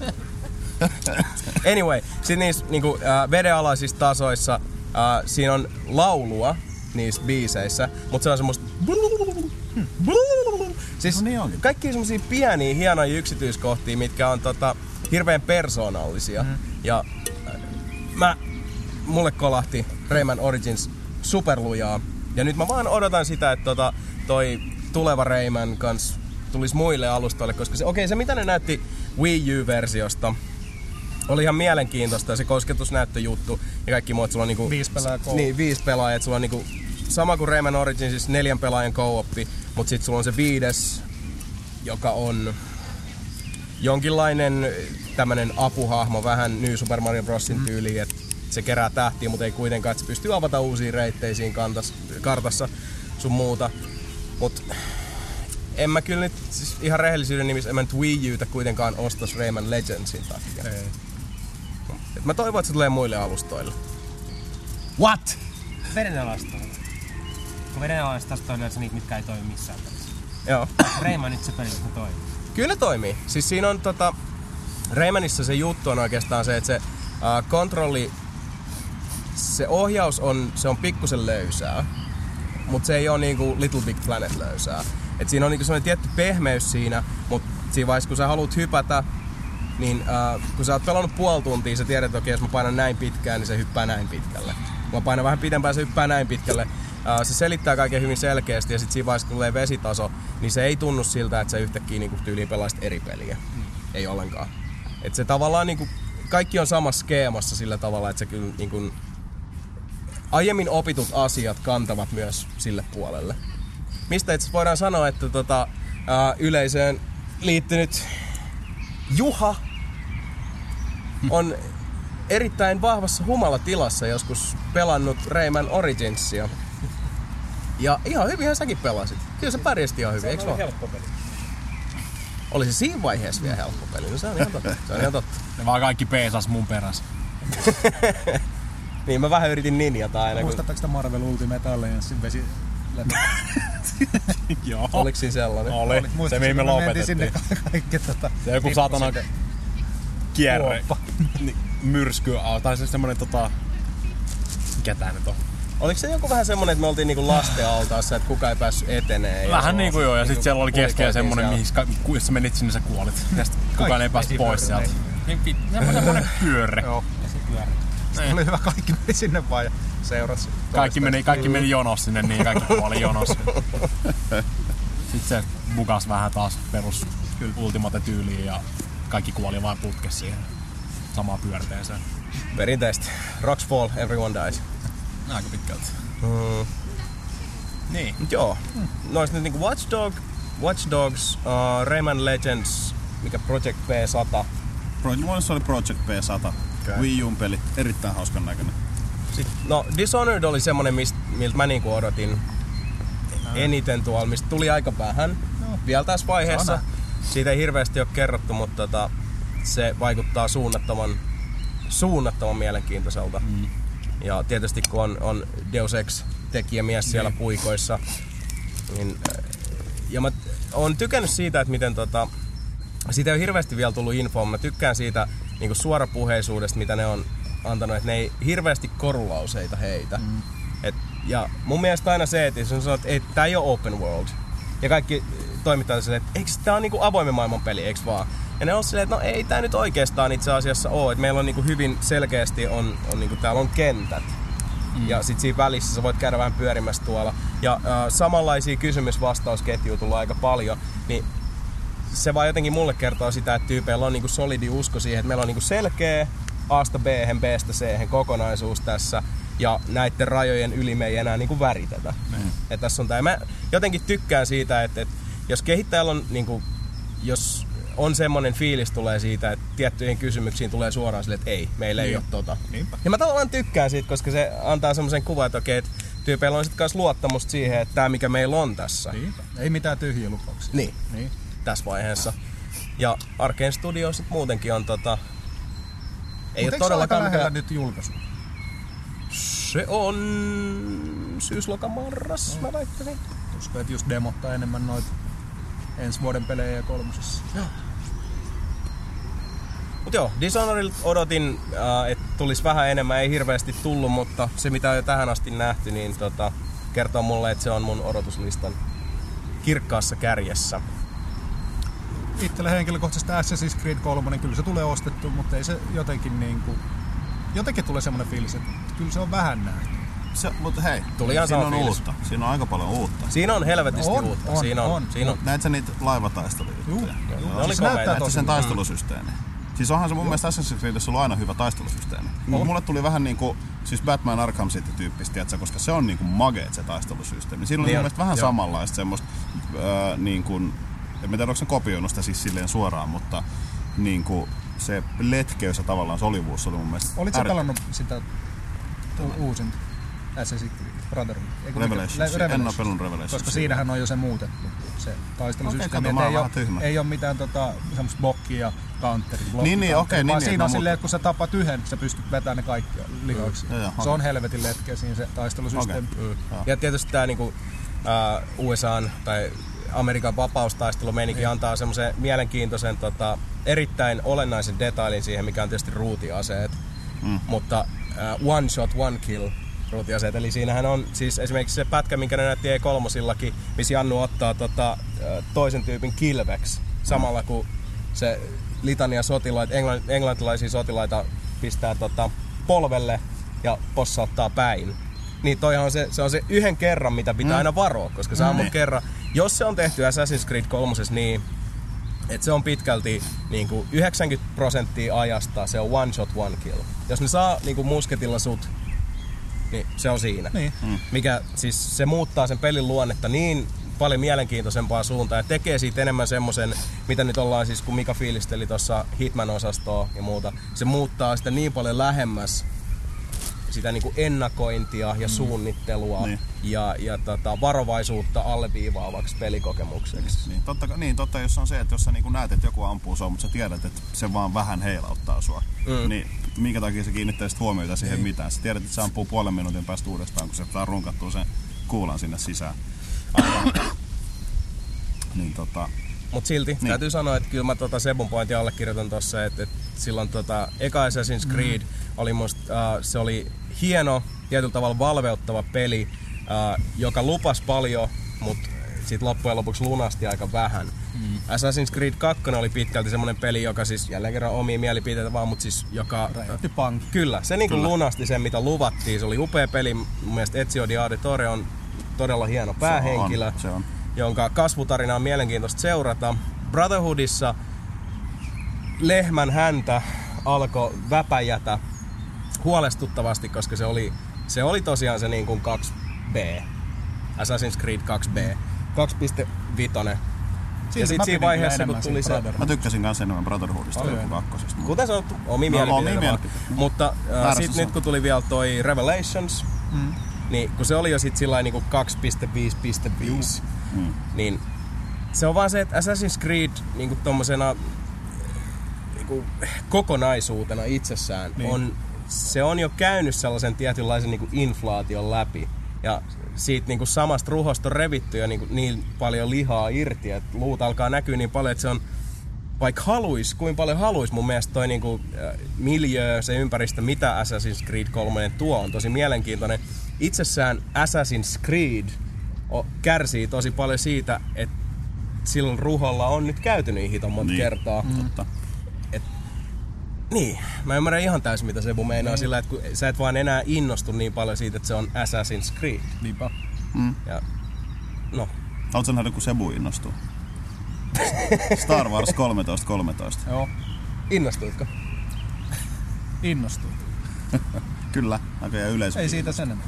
No ei. Se oli, siis, se oli sairaan siitä. Siis. Yksi vielä semmonen niinku yllättävä peli, kun mä en niinku kattonut... Siis mä katsoin sen pari päivää myöhemmin, kun se oli NS julkistettu. Ja se tuli silleen niinku ihan puun takaa, koska just viimeisimmät Star Wars-pelit oli just Star Wars Kinect ja muuta. Eikä nyt Star Wars ole innostanut silleen niin paljon. Varsinkin vanhana... Niin todella suurena original trilogia fanina, niin sitten Star Wars 13.13, niin ihan uskomaton. No. Ja se on huuttu, että se on niitä next gen pelejä. Niin jo. Alright. Ja se kyllä näkyy. Se on näytti. Sebu, hei, kerrohan tää nyt vähän niinku lapselle, tai Sebu ja Sami siinä, voitte stereona vetää, koska mä katoin tästä Star Wars 13.13 pelistä tasan yhden semmosen tosi lyhyen gameplay pätkän, missä Jantteri vetää semmoista aika niinku suljettua putkea pitkin, missä tulee sitten solttuja vastaan ja pistää laserpyssyllä kaverit kilonpaloiksi. Ja mä en tiedä sit mitään muuta. Kyllähän siitä oli paljon enemmänkin videoita, mutta siis se itse miljöö siinä ja se... Siitä tuli mieleen se niinku alkuperäisen trilogian se fiilis. Niistä vanhaa Star Warsia. Ei sitä kiiltävää, tietsä, hienoa. Tyhmän, siis sitä vaan sitä siis vanhaa. Teknisesti se oli ihan siis vähän niinku kakanhaisu Star Wars. Kyllä, joo. Se alkuperäinen 4, 5 ja 6 meininki. Just. Antero? Mä en muista sanoa teistä joku sen, mutta just se, että siinä ei oo niinku jedi. Niin. Se on Star Wars-maailma, mutta sä et oo jedi, vaan sä oot vaan niinku... Sä oot palkkionmetsästä ja niinku Boba Fett. Se kuulosti hyvältä. Kyllä. Mutta olihan Jedi Knight 2:ssessakin se, että I'm not a Jedi, I'm just a guy with a lightsaber. No niin, mutta sit jäi tää lightsaber. Se on ihan eri asia. Se ei mua ainakaan, siis mä oon saanut ihan tarpeekseni jo jedi heittelystä. Et, niin kaikki rehellisiä sithit on aina ollut paljon mielenkiintoisempia. Siis mun mielestä just ne Boba Fettia ja kaikki Bounty Hunterit on ollut paljon mielenkiintoisempia noissa, mutta niitä ei koskaan oikein päästetty siihen. Niin kuin. Kyllä. Ehkä joku, no eikö se Dash and Randar on vähän semmonen... Mikä niin? Shadows of the Empire kaveria.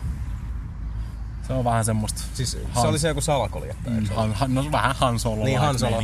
Part 2, aivan. Niin, ei koskaan oikein semmoista kunnon Bounty Hunter-meininkiä ollut niinku Star Warsissa. Mutta onks tää 13-13 nyt siis niinku suojasta suojaan räiskintäpeli? Et action-peli kuitenkin. Joo, kyllä. Joo, siis joo. Vähän niin pahalta kuin se kuulostaa. Niin tässä... Niin. Ehkä vähän semmoista M-rated Star Warsia. Joo, siis sehän on K-18-peli, ainakin puhutaan sitten. Et se ei todennäköisesti tule sitä perus ammut laserpyssyllä Stormtrooperia ja se vaan kaatuu. Vaan siis niinku oikeesti se laser painelee siitä sen rintakehästä läpi ja siihen jää reikä. Joo. Se on jännä nähdä, koska sitä aikaisemmin on oikeesti melkein missään. Kaikissa vaan valmiikostakin jää vaan se vana siihen niin ja äijä kaatuu alas, mutta ei sitä rumio siellä heitellä ympäri niin semmoista. Mut silleen niin se tuli yllättävä, kun just oli nähnyt Watch Dogs ja muut, niin mun mielestä se Star Wars 1.3 näytti teknisesti paremmalta. Se oli ihan törkeä. Se oli se yksi käytävä siinä, missä tuhoutuu se seinä siinä sinne ulkoavaruuteen, kun se rupeaa lentää kamaa, kun siinä on se, että se on semmoista palavaa jotain juttua, mistä lentää kipinöitä perkeleesti. Niin pelkästään se, että se tavallaan niin se imi kaikki tavaran ulos siitä, ja sitten ne kaikki kipinät. Tää nyt kuulostaa tosi tyhmältä. Kuulostaa mun ex-tyttöistä, että mitä? Joo. Sitten se oli tehty todella, siis teknisesti. Yritän nyt olla pakko. Sori, sä petasit sen niin hieno. Joo, jatka. Niin se oli hienon näköinen. Siis tiedätkö ne kipinät, mä en saa selittää tän nyt sulle, mä heidun käsillä tosi paljon täällä tällä hetkellä, mutta tiedätkö ne kipinät, kun ne lensi siitä, tiedätkö sen ihan selkeästi sen... Siis ne pienet kipinät, Mut se on tehty Unreal Engineillä. Se on joko 3.5 tai 4. Ihan mitä sä sanot. Se ei oo ihan niin varma, mutta siis... Mut siis kuitenkin... Se on todella summa summarum, visuaalinen anti oli päräyttävää. Kyllä. Ja se oli niinku rehellistä Star Wars. Joo. Sitä vanhaa kunnosta oikeeta. Joo, siitä tuli heti se fiilis ja... Ei mitään Clone Wars crapia. Ei. Ja mä en edes jaksa heittää mitään Jar Jar Binks läppää tähän, niin unohdetaan se ihan täysin. Yksi peli itse asiassa, mistä mä haluun mielipiteet teiltä, koska sen on tehnyt Lafka, joka jakaa mielipiteitä tosi paljon. Tai itse asiassa ei jaa mielipiteitä, mutta mä oon siinä niinku taas kahden ihmisen leirissä. Eli Naughty Dogin The Last of Us. Ja mä sanon ihan tähän alkuun, kenenkään preferenssejä millään tavalla niinku dissaamatta tai muuta. Mun mielestä Uncharted-sarja on tyyliin niinku yliarvostetuin tämän nykyisen sukupolven pelisarja. Mun mielestä Uncharted 2, kaikista niistä vuoden pelipalkinnoista, se on niinku yliskriptattu Style over Substance 7 peli. Minkä takia mä haluan puhua siitä on just se, että se Lafka nauttii suunnatonta suosiota ja arvostusta, mitä mä en käsitä. Mitä mä en vaan käsitä. Ja se, mitä The Last of Us näytettiin tuolla, niin se ei niinku mun mielessä muuttanut yhtään mitään. Ei yhtään mitään. Mulla muutti. Mä odotan, koska se asetelma pelkästään jo, että niitä vihuja ei välttämättä on niin paljon kuin Unchartedissa. On tosi mielenkiintoinen. Mä tykkään tommosesta niinku se post-apokalyptinen asetelma, niin se on muutenkin helvetin jees. Ja se on mielenkiintoinen. Siis se on mielenkiintoinen. Ja sitten toinen, mitä mulla ainakin se näytti niissä pelivideoissa, että se taistelusysteemi on paljon sulavampi. Ne vihut ei ota enää niinku lippallista huivia. Eikä voikaan, koska ei, siis niin. Siinä on sitä bullet managementia niin, koko ajan. Ja siis se näytti tosi hyvältä ja mun on pakko allekirjoittaa just Unchartedissa, että teknisesti ne on ihan helvetin hienoja. Mä tykkään siitä itse just tutkiskella paikkoja, katsella niissä on ihan saatana, siis siinä on semmosia huippukohtia just, että katsoo jotain vesiputoustyyliä, mut sitten ikävä kyllä se taistelusysteemi, mitä on helvetin paljon siitä pelisarjassa, niin se on vitun kömpelöä ja helvetin turhauttavaa paskaa. Siis se on semmoista oikeesti pakkopullaa ainakin meikälle. Niin, ja siihen päälle niin. Se tiukka käsikirjoitus. Niin. Tai sun piti kääntyä tosta vasemmalle, mutta sä menit oikealle, joten nyt sä kuolit. Ja joten sitten, rewindataan tähän kohtaan, että nyt sä katot taas nämä samat jutut. Joo, sitten se immersio vähän kärsisi. Ja toinen tosi paljon, että siinä on niin paljon pikku nitele ja muuten, kun kuitenkin toi Drake on aika semmonen osaava ja huikea jamppa olevina, mutta sitten paljon on Unchartedin semmosia kohtia, että no tossa ihan selvästi voi mennä vaikka ylös kiipeä, sit hyppäät johonkin vaan rotkoon ja kuolet. Vaikka ihan se, siis mäkin pystyisin kiipeä siitä yli. Siis se on vaan semmonen niinku pelisarja, mikä musta noudattaa sitä käsikirjoitusta tosi tiukasti. Ja se on vaan ongelmallista, jos on sen luonteinen pelaaja, kun nyt vaikka mäkin on, että tykkään sit käydä katsoa kaikkea muutakin, mitä siellä on. Tai tehdä asiat mieluummin semmoisella tavalla, että olisi sentään se hiekkalaatikko rakennettu niin, että jos mä haluan nyt sit mennä oikealle, niin mua nyt ei ainakaan rankasta siitä. Mikä taas nyt on vähän Unchartedissa, on se juttu. Koska mä muistan vielä sen, että Uncharted 2 jälkeen mä hyppäsin suoraan semmoiseen peliin nimeltä Arkham Asylum. Eli tää ensimmäinen Rocksteadin Batman-peli. Ja hiljaa itsekseni omassa pienessä päässäni monta kertaa muistelin Uncharted 2 perimää Arkham Cityn kohdalla, anteeksi Arkham Asylumin kohdalla, ja mietin, että näin se olisi pitänyt tehdä siinä edellisessäkin. Eli pelissä, jota pelasin sitä ennen, koska vaan se jotenkin alleviivasi ja korosti sellaisia juttuja, mitkä on niin kuin, että mennään stay with the script. Mutta sen voi tehdä semmoisella tavalla, että se ei yritä sanattomasti usuttaa sua sellaiseen putkeen, jonka reitiltä eksyessään pelaajaa rankaistaa. Ja pakko vielä, no nyt tulee spoilerin kanssa Unchartedista. Niin jos tässä vaiheessa on Unchartedeita pelannut... Mä en oo pelannut kolmosta, kun mun pleikka ei toimi! Ei, kolmosesta ei oo mitään pahaa sanottavaa. Kolmosta en oo pelannut itekään, mutta se teki kyllä. Mutta siis siinä oli ykkösessä ihan... Se oli ok peli silleen, sit varsinkin siinä vaiheessa, kun tuli ne zombit, alkoi vituttaa, ja sitten lopputaistelu oli just semmonen niinku opettele nyt miten tää menee, että se et voi ampua näkyvää jamppaa vaikka päähän, koska se et ole tappanut toista jamppaa, mikä pitää tehdä just semmoisessa oikeassa, siis semmonen helvetin ärsyttävä, että opettele se oikee miten se menee, niinku oikea reitti, aivan. Miten se menee, ja sitten just semmonen niinku kivipaperisakset paska meininki, niin että välillä odottaa, että peli pausettuu ja sitten siihen ilmestyy pelihahmo käsikirjoituksen kanssa silleen, että itse asiassa sivulla 73 Drake sanoo Snuggins. No suunnilleen. Ja sitten itsellä se fiilis sen ykkösen lopputaistelun jälkeen ja sen kun oli vetänyt sen läpi, niin oli vaan suunnaton vitutus, koska se loppu oli niin saatanan ärsyttävä, että se pilasi oikeasti sen, niin kuin, ne hienotkin hetket. Ja kakkosen siis on loppu ne siniset paskia. Niin ne vitun niin. Avatar-bodarit tulee yhtäkkiä. Ei saatana, niin ei taas näitä. Sekin oli silleen, että ei, miksi? Mut kuitenkin se oli niin lopussa, niin jos olisi ollut joku Far Cry tai muu, jos olisi ollut vähänkään aikaisemmin, mä olisin lopettanut pelaamisen siihen. Koska se on ihan, ei se mun mielestä vaan niinku viihdyttä. Ja mä odotan peleille just sitä, että niissä viihdyttä. Ja pitää yksi juttu vielä sanoa kuitenkin, että niinkin paljon kun mä nyt tässä, siis ne ei mun mielestä huonoja pelejä, mutta ne on semmosia niinku seiskan pelejä, mä en sitä niinku täyttä kymppiä vuoden pelijuttua ymmärrä, mut silti sama juttu mitä Sebokin sanoi tossa, niin kyllä mäkin nyt pelasin niinku Uncharted 2 sit loppuun, et ei se ollut sillä, että siinä vaiheessa kun ne avatar-bodarit tulee siihen pröystäilemään, niin mä oon silleen, että fuck this shit, neka. Mä menen himaan. Mut oli sitten vaan siis pelasin loppuun, koska siis kyllä mä halusin kuitenkin nähdä, mitä siinä lopussa tapahtui. Ja tarinan kerronnallisesti kuitenkin yksi juttu, mitä Naughty Dog tekee mun mielestä paremmin kuin yksikään muu lafka, mikä johtuu just siitä, miten ne tekee ne välipätkät. Joo, on se, että et siellä on ne näyttelijät on keskenään niissä niinku green screen, blue screen osastolla. Niin se rytmitys ja miten ne hahmot niinku herää eloon on semmonen, että kyllä siinä rupee kiinnostaa, että mitä niille käy. Ja ne... Siis hahmot on helvetin mielenkiintoisia, niitä on kivat, mutta sitten taas taistelu. Kyllä mä, niinku, mä tiesin ihan tasan tarkkaan, mitä mä lähdin hakemaan, kun mä pelasin Uncharted 1 läpi. Sitten mä nyt tiesin, että siinä sain parin tunnin kohdalla silleen, että okei, tää on tämmönen niinku action ralli. Että niinku tästä mennään periaatteessa tappelukohtaus, hyppelykohtaus, väli, kutskene, missä ihmiset avautuu, puhuu toisilleen. Taas ampumiskohtaus, hyppelykohtaus, takaajokohtaus. Siinä oli putslekohtaus. Niin, pari hassua, semmoista en mä tiedä, voiko niitä putsleeksi sanoa. No, niin. Sulla on siinä.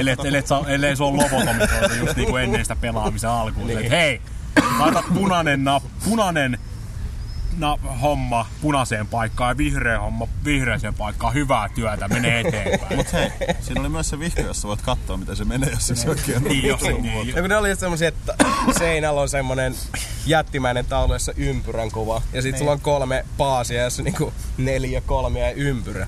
Mitä mä teen? Toi. Mut se oli siis... Ei ihme, et maijat kuoli.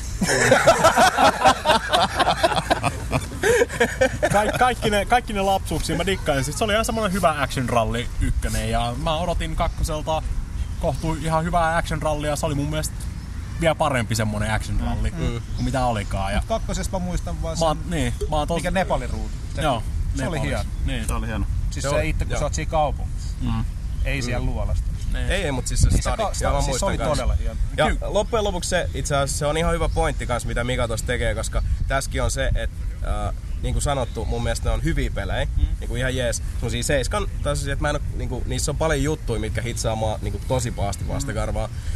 Mut ehkä se, että minkä takia mä niin kuin koin, että mun pitää niin kuin alleviivaa tätä juttua niin paljon, on just se, että on niin suunnaton myönteinen reaktio tullut niille peleille, niin mä sit kans koen, että mun pitää kans perustella aika selkeästi, minkä takia mä oon sit eri mieltä siitä. Mutta Last of Us ainakin itse henkilökohtaisesti kyllä mä odotan. Kyllä tuun ostaa heti julkaisussa ja mä odotan siltä kyllä paljon. Se Mimmi-hahmo oli yllättävän tehokkaan oloinen. Siitä mä tykkäsin, kun siinä oli se yksi kohta, missä heittää sen vaasin tai Jannulta loppuu kudit ja sit se kaveri huutaa sieltä, mä tiedän, I know what that sound means. Ja sit se heittää tiilellä sitä päähän. Jos tommosia tilanteita pystytään niin kuin kutamaan siihen, koska siis täysin skriptattu tietysti. Totta kai, mut jos noit pystytään nivoa siihen kokonaisuuteen semmosella tavalla, että ne ei tunnu siltä, että sä et seuraa nyt käsikirjoitusta. Niin. Sen takia tuli nappi otsaan, mikä ikävä kyllä on vähän niinku Naughty Dogin trademarkki mun silmissä. Niin. Et jos sä et seuraa skriptiä, niin vituiksi menee. Mut jos ne pystyy jotenkin... Siis... I know what that sound means, ja sitten muija jää niinku vaan johonkin pöydän reunaan. Niin. Tai siis ihan vaan sillä, että jos mä en ois yrittänyt ampua vielä kerran silleen, että sieltä aseesta kuuluu se klikki. Niin oisko se vihollinen sit jäänyt sinne? Mitä siinä ois tapahtunut? Jos se jää vennoon. Niin, sit 2 tuntia semmoista Mexican standoffia siinä. Kaveri venyttää kullia kilpaa. Awesome. Mielenkiintoista. Se oli vaan ainoa mikä siitä Last of Usista vielä. Silloin aikaisemmin hekutettu sitä, että niinku yksi vihollisihminen menee silleen, niinku, se ehkä menee silleen, että sä pystyt hoitaa sen. Joo. Mut 2 rupee olee silleen jo niinku ongelmallista. Mut tossa sit uusimmassa videossa sehän vetää sehän porkkaa pinoa ihan niinku puolella. Niinpä. Ja siis väkivaltaisin tavoin, mutta siis sillä lailla, että mitkä tuntuu käytännönläheisiltä. Okei, ei oo mitään muuta. Käyt kimppuun, se hyppäs siihen niinku skriptattuun momenttiin, missä nappaat kaveria pumppuhaulikosta kiinni. Niin. Ja rupeat painii siinä, mikä oli kans fiksusti tehty. Että siitä sai sen kuvan, että okei, tässä tapahtuu nyt joku quick time eventti. Niin. Sun pitää tehdä jotain. Mitä siinä itsestä tapahtuu, niin se jäi siinä kokonaan pois. Niin. Pitääkö tehdä siinä mitään vai tapahtuuko se vaan siinä? Mä sain sen kuvan, että kyllä siinä pitää jotain sitten tehdä. Niinhän se pitäisi tehdäkin tämmöisessä tilanteessa tietysti. Koska mä en henko yhtään vihaa kuittailuventtejä. Ne on ihan ok. No huonosti tehty. Tosi paska. No niin. Mut se just mitä mä Last of Usilta on saanut ennen tota videota. Ja tuossa olisi vähän silleen, että sun pitäisi todellakin vältellä kaikkia niitä vihollisia enimmäkseen. Niin. Tossa se lähti ihan iloisesti sinne... Pistooli hippaa 4. Joo, siis se lähti kintaasta ihan niinku saman tien. Se on niinku just sitä, mitä mä en odottanut siitä peliä kaikesta. Mä mietin, jos sulla on joku tommonen 10-vuotias muija messissä tollasessa mestassa, niin kyllä sä nyt lähdet taistelemaan. Heittele ihan molovin kohtaaleita siellä. Ja... Kyllä se Mimmi hoitaa sit. Mä luotan siihen, että se heittää sitä tiilellä päähän, kun mut loppuu kudit. I was not impressed by your... Toivottavasti siinä ei tapahdu just semmoista vähän niinku Will Smithin se I Am Legend-leffa. Ihan helvetin hyvä alku, hyvä fiilis, muuta sitten puolen välin jälkeen ihan vittu, haistakaa vittu. Ja sitä paitsi mun PS3 ei toimi, niin fuck Last of Us. Synkkä. Tuleeko muita mieleen vielä? Tulee. Siis Last of Usin lisäksi. Pidetäänkö break? Joo. No, onhan meillä yksi break oli ja sitten väliaikamusiikkia nyt ja jatketaan sitten. Niin, siis kyllä ainakin jotain lämpimämpää paikkaa me voitais kyllä etsiä tässä. Okei, Nelinpeli pitää tässä vaiheessa paussin. Menkää te pissalle, niin teemme mekin. Kyllä.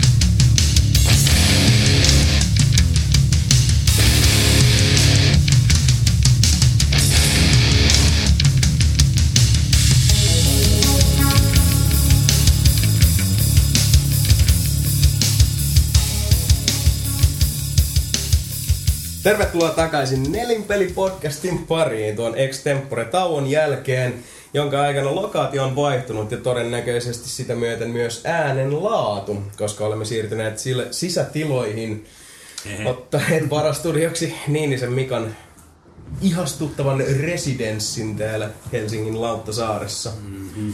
Ja pojat, mihin me jäätiin? Last of Usiin, kyllä.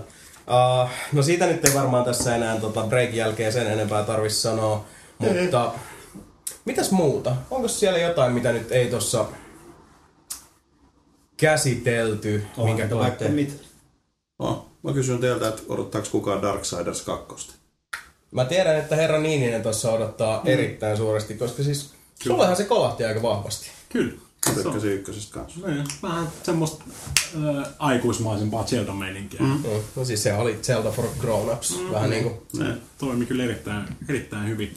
En oottanut paljon siitä peliä, mä pelasin sen vasta paljon jälkeenpäin sen julkaisun jälkeen, mutta... Mulla oli ihan sama.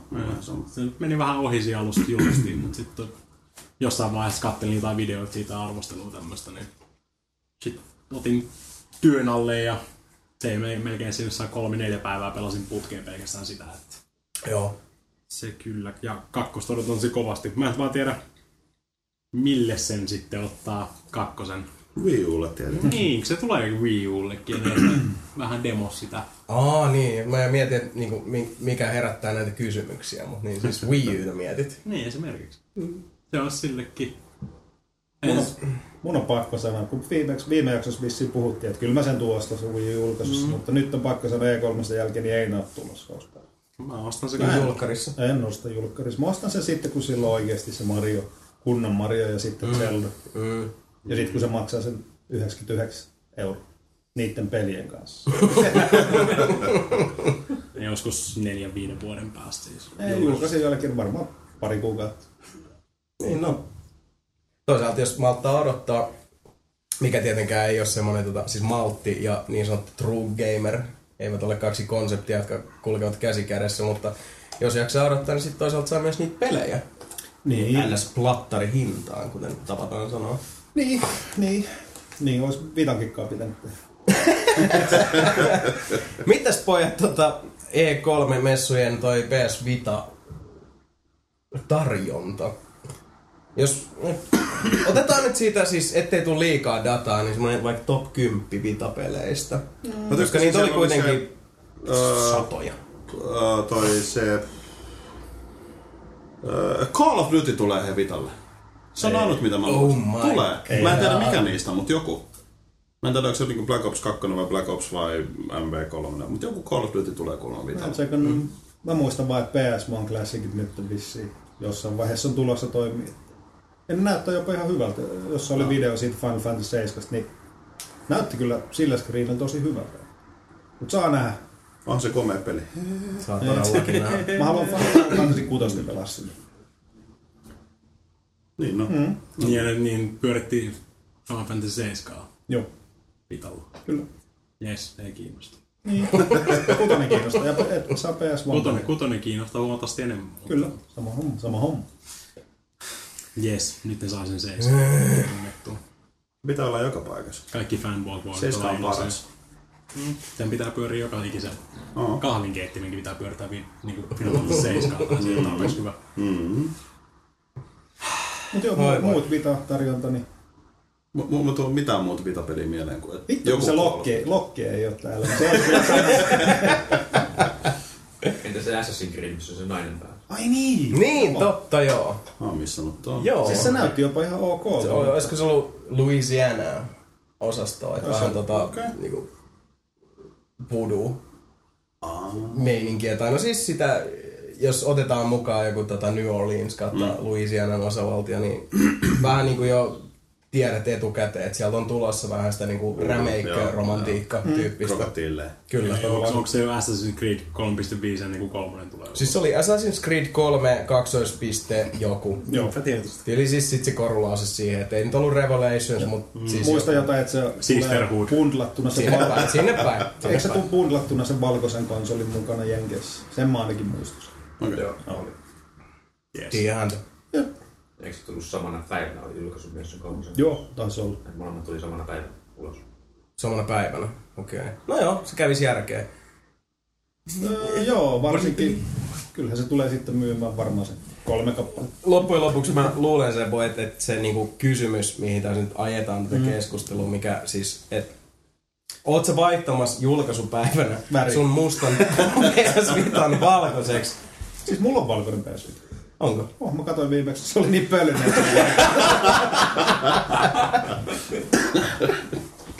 Voi PS-vita. Mikä on sit sinänsä hirveän surullista, koska siis niinku sekä Sebu että Mika on ostanut omalla rahalla itselleen PS-vitan. Et ei me nyt niinku sitä laitetta dissata kiusataksemme, vaan siis niinku puhtaasti siitä... Ilmaistaksemme sen surun, että kun tää laite nyt vaan ei lunasta mitään lupauksia. Vaikka onkin hyvä rauta. Mutta kuinka monta kertaa me ollaan nelinpelissä puhuttu siitä, että niinku, kuinka pitkälle seksikkään raudalla pääsee sit, niinku, pitemmän päälle. Siis on ne lenkkarit jalkaa, mutta ei silti todellakaan mitään juoksukilpailuja voita. Ikävä tosiasia näin. Kyllä se sisältö ratkaisi. Näin on nännin näppyläiset lallallalleiskis. Lisää peleitä ei mitään. Se on niinku... Sillä mennään. Näin on näreet. Tuleeko vielä jotain muuta mieleen tosta? Siis olihan siellä aika vakuuttava line-uppi. Mä tykkäsin myös siitä, että niinku tossa pikkusen niinku sivallettiin tätä aihealuetta. Siellä oli aika paljon myös tämmöistä niinku indie-osastoa. Tai niinku siis siellä vähän niinku tän pääkattauksen reunamilla. Tosia pieniä pelejä, tai siis ei nyt varsinaisesti ehkä pieniä pelejä, mutta niin pienemmän profiilin pelejä aika paljon. Niin vaikka joku Hawken, mikä omalta osaltaan... Mä just mietin, että jos et sä sanot tota, niin mä sanon tuolta. Jatka. Siis mekkipeli. Okay. Free to play, monin peli räiskintä mekeillä. Ja näyttää äärettömän hyvältä. Tiedätkö mikä siinä on parasta? No. Mä ostin mun 40 mekin. No enkä ostanut kauhean.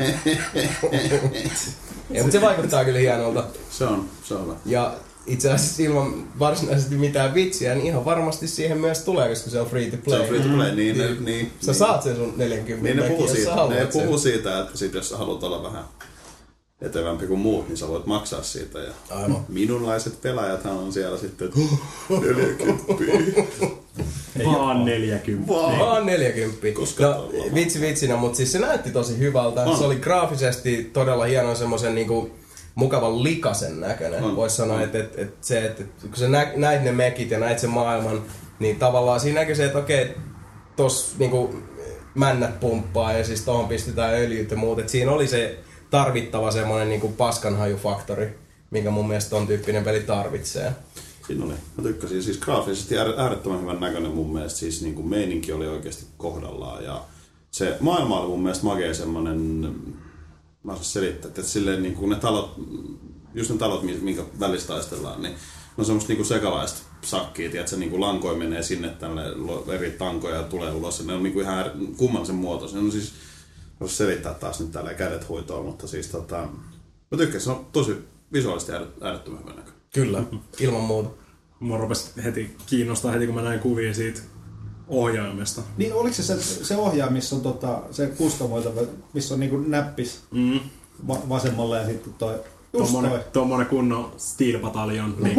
Eli siis hetkinen, ihan tiedoksi vaan kuuntelijoille, mutta tällä hetkellä Mika näyttää meille kuvaa ohjaimesta, missä on 2 joystickia, keskellä niin sanottu komentokonsoli, mikä näytti erehdyttävästi näppäimistöltä, mutta jos semmoinen legendaarinen mekkipeli kuin Steel Battalion, joka myytiin erillisen oman ohjaimensa kanssa, jota ilman peli ei toiminut, jos tämä herättää muistikuvia tai ylipäätään, niin jos muistatte aikoja, kun PC-pelaamisen tietyllä tavalla kultakaudella sulla oli joikka, kaasukahva, polkimet, kaikki mahdollinen siinä konehuoneessa pyörimässä, niin toi herättää kyllä erittäin vahvoja mieli- ja muistikuvia. Mä menin vielä semmoisen kuvan, missä oli tommonen, niin kuin, näytti ihan iPadille. Niin, se jotain settiä, se tuohon pystyy laittamaan joku vielä kosketus tai niin padin kiinni tuohon noin. Siis, mä en yleensä hirveän helposti lankea tähän seksikkääseen rautaan, mutta mä pahoittelen kuulijalle, koska te ette näe tätä kuvaa, mutta siis toihan on, niinku, siis hardware-pornoa. Toi on siis niinku kaunis kokonaisuus. Onneksi mä en ole koskaan langennut mihinkään näistä. Smell the irony. Niin. Aivan. Mut joo, Hokken oli mielenkiintoinen. Toinen peli, jota mä oon nyt tässä niinku yrittänyt hiljaa itsekseni miettiä sitä nimeä, koska se oli joku semmonen, niinku, yksi pieni videopätkä siitä tuli, siitä vähän puhuttiin, mä en saa nyt kuolemaksenikaan sen pelin nimeä mieleen, mutta jos te olette nähnyt sen trailerin, jos te tiedätte mistä pelistä mä puhun, te tiedätte myös sen, että pelin tagline, eli kun se tuli se pelin nimi, joka saattoi olla mitä tahansa maa ja taivaan väliltä, mutta alas tulee 6DOF is back. Eli Six Degrees of Freedom. Ja mitä se peli oli käytännössä uuden aikakauden Descent. Oho. Eli Descent, eli just tää Six Degrees of Freedom, ja niin, ei se ole niin helppo yrittää juoda, kun mikit on päällä. Kuulijatkin tässä meidän ympärillä saa nyt miltä tuntuu kaivaa sieltä 8-packista sitä hylsyä. Mutta siis käytännössä vaikutti semmoiselta aika niinku ruohonjuuritason progikselta, mut hyvän näköinen, ja siis se oli ihan täysin Descent. Vanhakunnan vapaa first person luolasto räiskintää avaruusaluksella, mutta menee niinku joka suuntaan. Ja viimeistään siinä vaiheessa, kun se pätkä loppuu, ja pätkä oli ollut ihan täyttä Descenttiä armon vuonna 2012, ja sitten tulee se 6DOF is back. Jahas, selvä. Mikä on myös varmasti semmoinen peli, mitä ei olisi niin kuin yksikään laitevalmistaja voinut briefissään mitenkään erityisemmin esitellä, koska se on vaan sit ihan eri sakille, ihan eri porukalle. Taas pitää hommaa joku lentojoikka jostain. Joo. Sieltä se vähän kuulostaa. Se voi hyvin olla.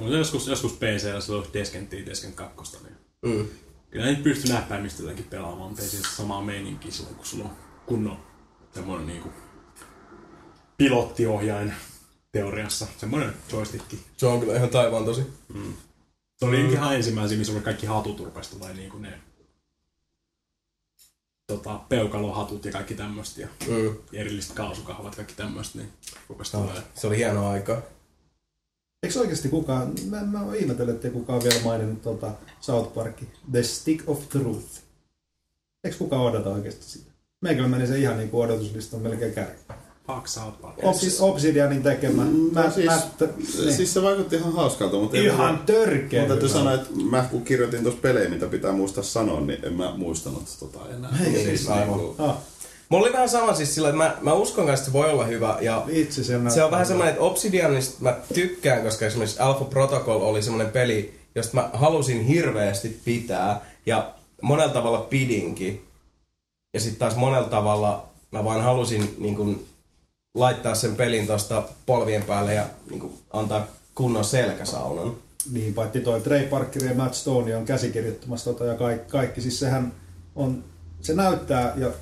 Siis kuulostaa ja näyttää ja haisee. Se, ihan niin kuin South Park-jaksolta. Että siinä on just se ihan törkeä musta ja mauton huumori koko ajan messissä. Ja sitten se ulkonäkö just on niin kuin ihan täysin kuin South Park-jaksosta. Realistisesti se oikeasti se on ihan meikä. Mä uskon, että siis tossa on niinku hyviä pointteja mitä sä teet, mut kuinka monta kertaa niinku pelaajat on jo niinku nostaneet odotuksiaan ja olleet ihan fiiliksissä, koska joku Hollywood IP on tulossa pelimuodossa ja siinä on mukana se käsikirjoittaja, joka on tehnyt sen ja tämän. Sitten 1000 miljoonaa. Te ette ole kattonut, siis et vissiin kattonut yhtään pelivideota. Ei, kyllä mä oon kattonut. Ja siis, mut pelivideot jälleen kerran, kun mut kertaa tässäkin on nyt tähdennetty, että mitä pelivideo kertoo. Niinpä. Ja mä en tarkoita tätä sillä, että siis munkin mielestä tää Stick of Truth, eikö se ole Truth? Oh. Joo. Niin, mä muistin välillä, että se on Stick of Destiny, mut menee vähän Tenacious D'in kanssa. Stick of Destiny, Stick of Destiny, Stick of Truth. Anyway, niin se vaikuttaa lupaavalta, mutta mä en toisaalta ihmettele itsessäni tai kenessäkään muussa sitä pätkääkään, että siihen suhtaudutaan niin suunnattoman suurin varauksin. Mm. Koska itsessään se, että siinä on niin kun TV-sarjan tekijät on mukana tekemässä peliä, ei kerro oikeasti hevon helvettiä siitä pelin lopullisesta laadusta. Se kertoo kyllä viitekehyksen laadusta. Niin. Mutta ainakin ne pelivideoita, mitä siitä on tullut, ne näyttää laatu olevan ihan vitun. No, se on ollut, siis siitä on ollut semmoista positiivista pörinää koko ajan. Et siis niinku pelimedia oikein silleen, että katso vittu oikeesti niinku hyvä. Kyllä. Mä luotan siihen, että se on jees. Hyvä, et kerro, että se on niitä käsikirjoittajia tekemään. Nyt kiinnostaa vielä vähemmän. Mm. Et sä, Mika, oikein arvasta South Parkia? Mä en oo South Parkin ihmisiä. Se on niinku harvoin tommosia, jotka oikeesti saa vaan nauraa ääneen. South Park on hyvä. Mä dikkaan. South Park on ihan hyvä. Se on helvetin hyvä. Itse asiassa, nyt, mikä on sit sun, siis jos vertaakin, oot sä niinku enemmän Family Guy? Simpsonista. Mä tykkään Simpsonista. American Dad. Mut se on sama. Niin just. Mä oon kattonut melkein kaikki just Family Guyt ja American Dadin niin paljon. Ja mä oon jo Family Guytka jaksanut. Mä oon hyvähtänyt ainakin 2 kertaa. No, tästä voi olla myöntää eri mieltä, hei. Niinpä voi siis. Niin voi. Tää on nyt taas makuasia sanoa koiramunia nuole. Se on ollut melkein ainoa noista, mitä mä oon jaksanut katsoa pitkäaikaisesti. Joo. Ja American Dad. Kaikki muut on vähän niin. Se on paha sanoa siis. Oli niinku mitä mieltä siitä huumorista tahansa, niin se kynnyskysymys tässä vaiheessaan on se, että se huumori tulee joka tapauksessa olemaan semmoista, siis se tulee olemaan South Parkia. Mm-hmm. Et jos Mika ei naurata South Park-telkkarissa, ei naurata pelissä. Mm-hmm. Jos se naurattaa sua, telkkarissa se naurattaa sua pelissä. Kyllä. Itsessään nyt, kun puhutaan pelin luonteesta, toi ei kerro meille siltikään mitään. Siis me vaan tiedetään se, että ne läpät, mitä pelissä tulee olemaan, jäbä nauraa ääneen ja Mika on silleen, Se on niinku se, mitä me tiedetään. Ja vaikka se on ollut hirveän lupaavan näköinen koko ajan, niin siis mua vaan huolettaa se Obsidian, koska mä niin paljon haluaisin tykätä siitä Laughesta, koska siellä on selkeästi intohimoisia, osaavia ihmisiä, mutta ne tekee niin typeriä suunnitteluratkaisuja peleissä. Alpha Protocol on siis semmonen, se on niin täynnä semmosia ihan vaan siis niinku ruksilista. Et kuka helvetti sanoi, että tää on hyvä idea. Niinpä. Tekikö muuten Obsidian ton New Vegas? Joo. Mut siitä mä dikkasin ihan saatana. Kotor 2. No siitä mä en tykännyt niin paljon. Mä en taas New Vegasista kauheasti välittänyt. Mun mielestä se oli liikaa, yritti olla semmonen niinku old school hardcore pelaaja. Siinä tuli yritys mun mielestä läpi liikaa. Se jäi sekin kesken. Ja Fallout 3 meni läpi, mutta me New Vegasin ei jaksanut. Sama juttu. Täysin sama juttu. New Vegas on pari kertaa läpi. Ihan sama meikälään. Miten sulle käy? New Vegas kesken, Fallout 3 läpi. Joo. Fallout 3 läpi. Tuolla lässät. Kyllä mä oon molemmat läpi. Mä tikkasin vaan New Vegasista paljon enemmän. Mä pelasin sitä taas periaatteessa niin myöhään, että silloin rupesi jo Skyrimkin rupesi koputtelemaan ovella, kun mä pelasin New Vegasin. Jännä juttu täytyy kyllä sanoa, että mä olisin jotenkin ihan vilpittömästi uskonut, että mä oon niinku vähemmistössä. Että mä pelasin 3 läpi, mutta New Vegas jäi kesken. Ja yleensä kun tämän asian on ottanut puheeksi, niin siinä tulee vähän se semmoinen jokaisessa pelaajassa elävä elitisti vähän nousee esiin, että mitä sä oot pelannut läpi? Siis New Vegas on suunnattomasti parempi. Siis siinähän on sellaisia juttuja, jotka vaikeuttavat peliä mielettömästi ja itse hardcore-pelaajana, joka syö soramuutaa ja pikkulapsia aamupalaksi. Nautin suunnattomasti siitä, että peli on vaikeampi kuin aamukakkaa, kun on syönyt rautatangon joka päivä. Älä imitoi mua. Mulla on kyllä pakko sanoa, että mä pelasin kummatkin läpi, mutta New Vegas oli parempi. Ihan heittämällä. Se tarina oli parempi. Mä en nähnyt siinä mitään niin kuin hardcore player. Ei siinä ollut kyllä. Siinä oli se mahdollisuus. Ei se ollut sillä, että, se, niin kuin, että siinä olisi ollut jotain, mitkä pakottaa sut niin kuin pelaamaan hardcoremmin. Siinä oli semmosia omituisia asioita, mitkä siis niin kuin, mua häiritsi, koska mä katson pelejä yleensä itse ehkä vähän liiankin analyyttisesti tietyllä tavalla. Niin, mitkä ne tuntui teennäisiltä. Siinä suhteessa ja mä tavallaan pystyn, niin se jotenkin näytti verhon takaa, että tämä ratkaisu on tehty sen takia, jotta se olisi tietyllä tavalla lähempänä niin hengenheimolaisena Fallout 2 tai ensimmäistä Falloutia, eli sitä isometristä meininkiä silloin. Mutta tässä aikakaudessa ne tuntui semmoisilta, että on tietoisesti taannutettu se peli siitä esimerkiksi, mitä niin Fallout 3 olisi voitu viedä eteenpäin. Niin. Mulla on ehkä se, että se Fallout 3 niin se on semmoinen niin kuin iso kasa jotain. Mä tosiaan toivon, että nämä mikit ottaa nyt jotain, niin. Koska tästä tulee tosi omituista sitten. Jos lähetyksessä on pitkä hetki hiljaisuutta. Niin. Tai sit mä yritän tapailla sun jutut sinne, että mä kuuntelen. Niin. Hei se.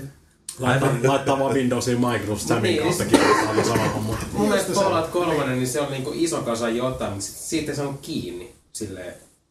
Mutta taas sitten Vegasissa oli semmoinen selkeä tarina. Ja sit sait paljon enemmän kiinni. No se on kyllä totta tietyllä tavalla. Ja sen takia se tuntuu paremmalta mun mielestä. Mulla ei mitään muistikuvaa edes mikä helvetin New Vegasin tarina oli. Sä oot kurjeria tai ammut. Niin just. Ja sit siinä on ne eri factionit ja... Se menee eteenpäin paljon selkeämmin kuin se kolmosen tarina.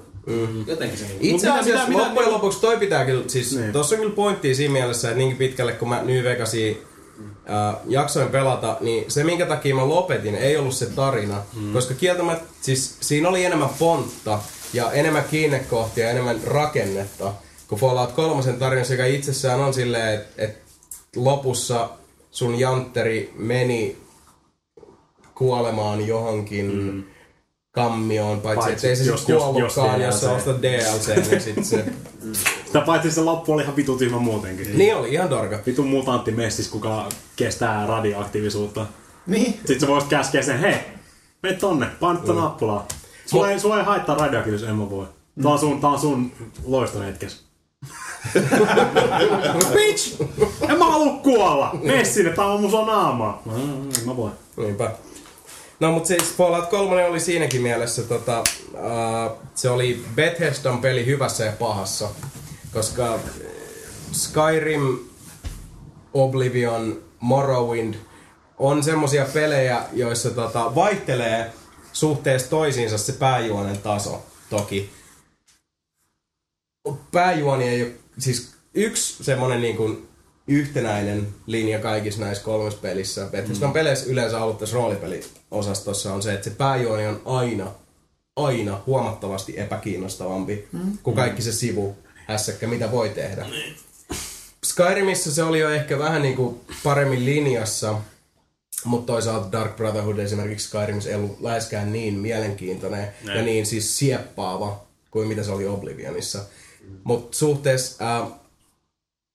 Se on semmoinen asia, mitä mä uskon, että minkä takia New Vegas hyötyi niin paljon tuosta Obsidianista, oli just se, että siellä oli jannut, joilla oli selkeästi niinku enemmän se, että nyt tehdään selkeämpi story, meillä on tää kokonaisuus tässä, meillä on nämä työkalut, meillä on jotain maailmaa, että okei me niinku tavallaan tehdään tällä enginellä tässä maailmassa tää peli, mutta tehdään se oma juttumme. Se oli keskitetympi. Bethesdalla oli taas sit se epäkiitollinen rooli, mikä Bethesdalla on aina se epäkiitollinen rooli, että luodaan jo se suunnaton maailma.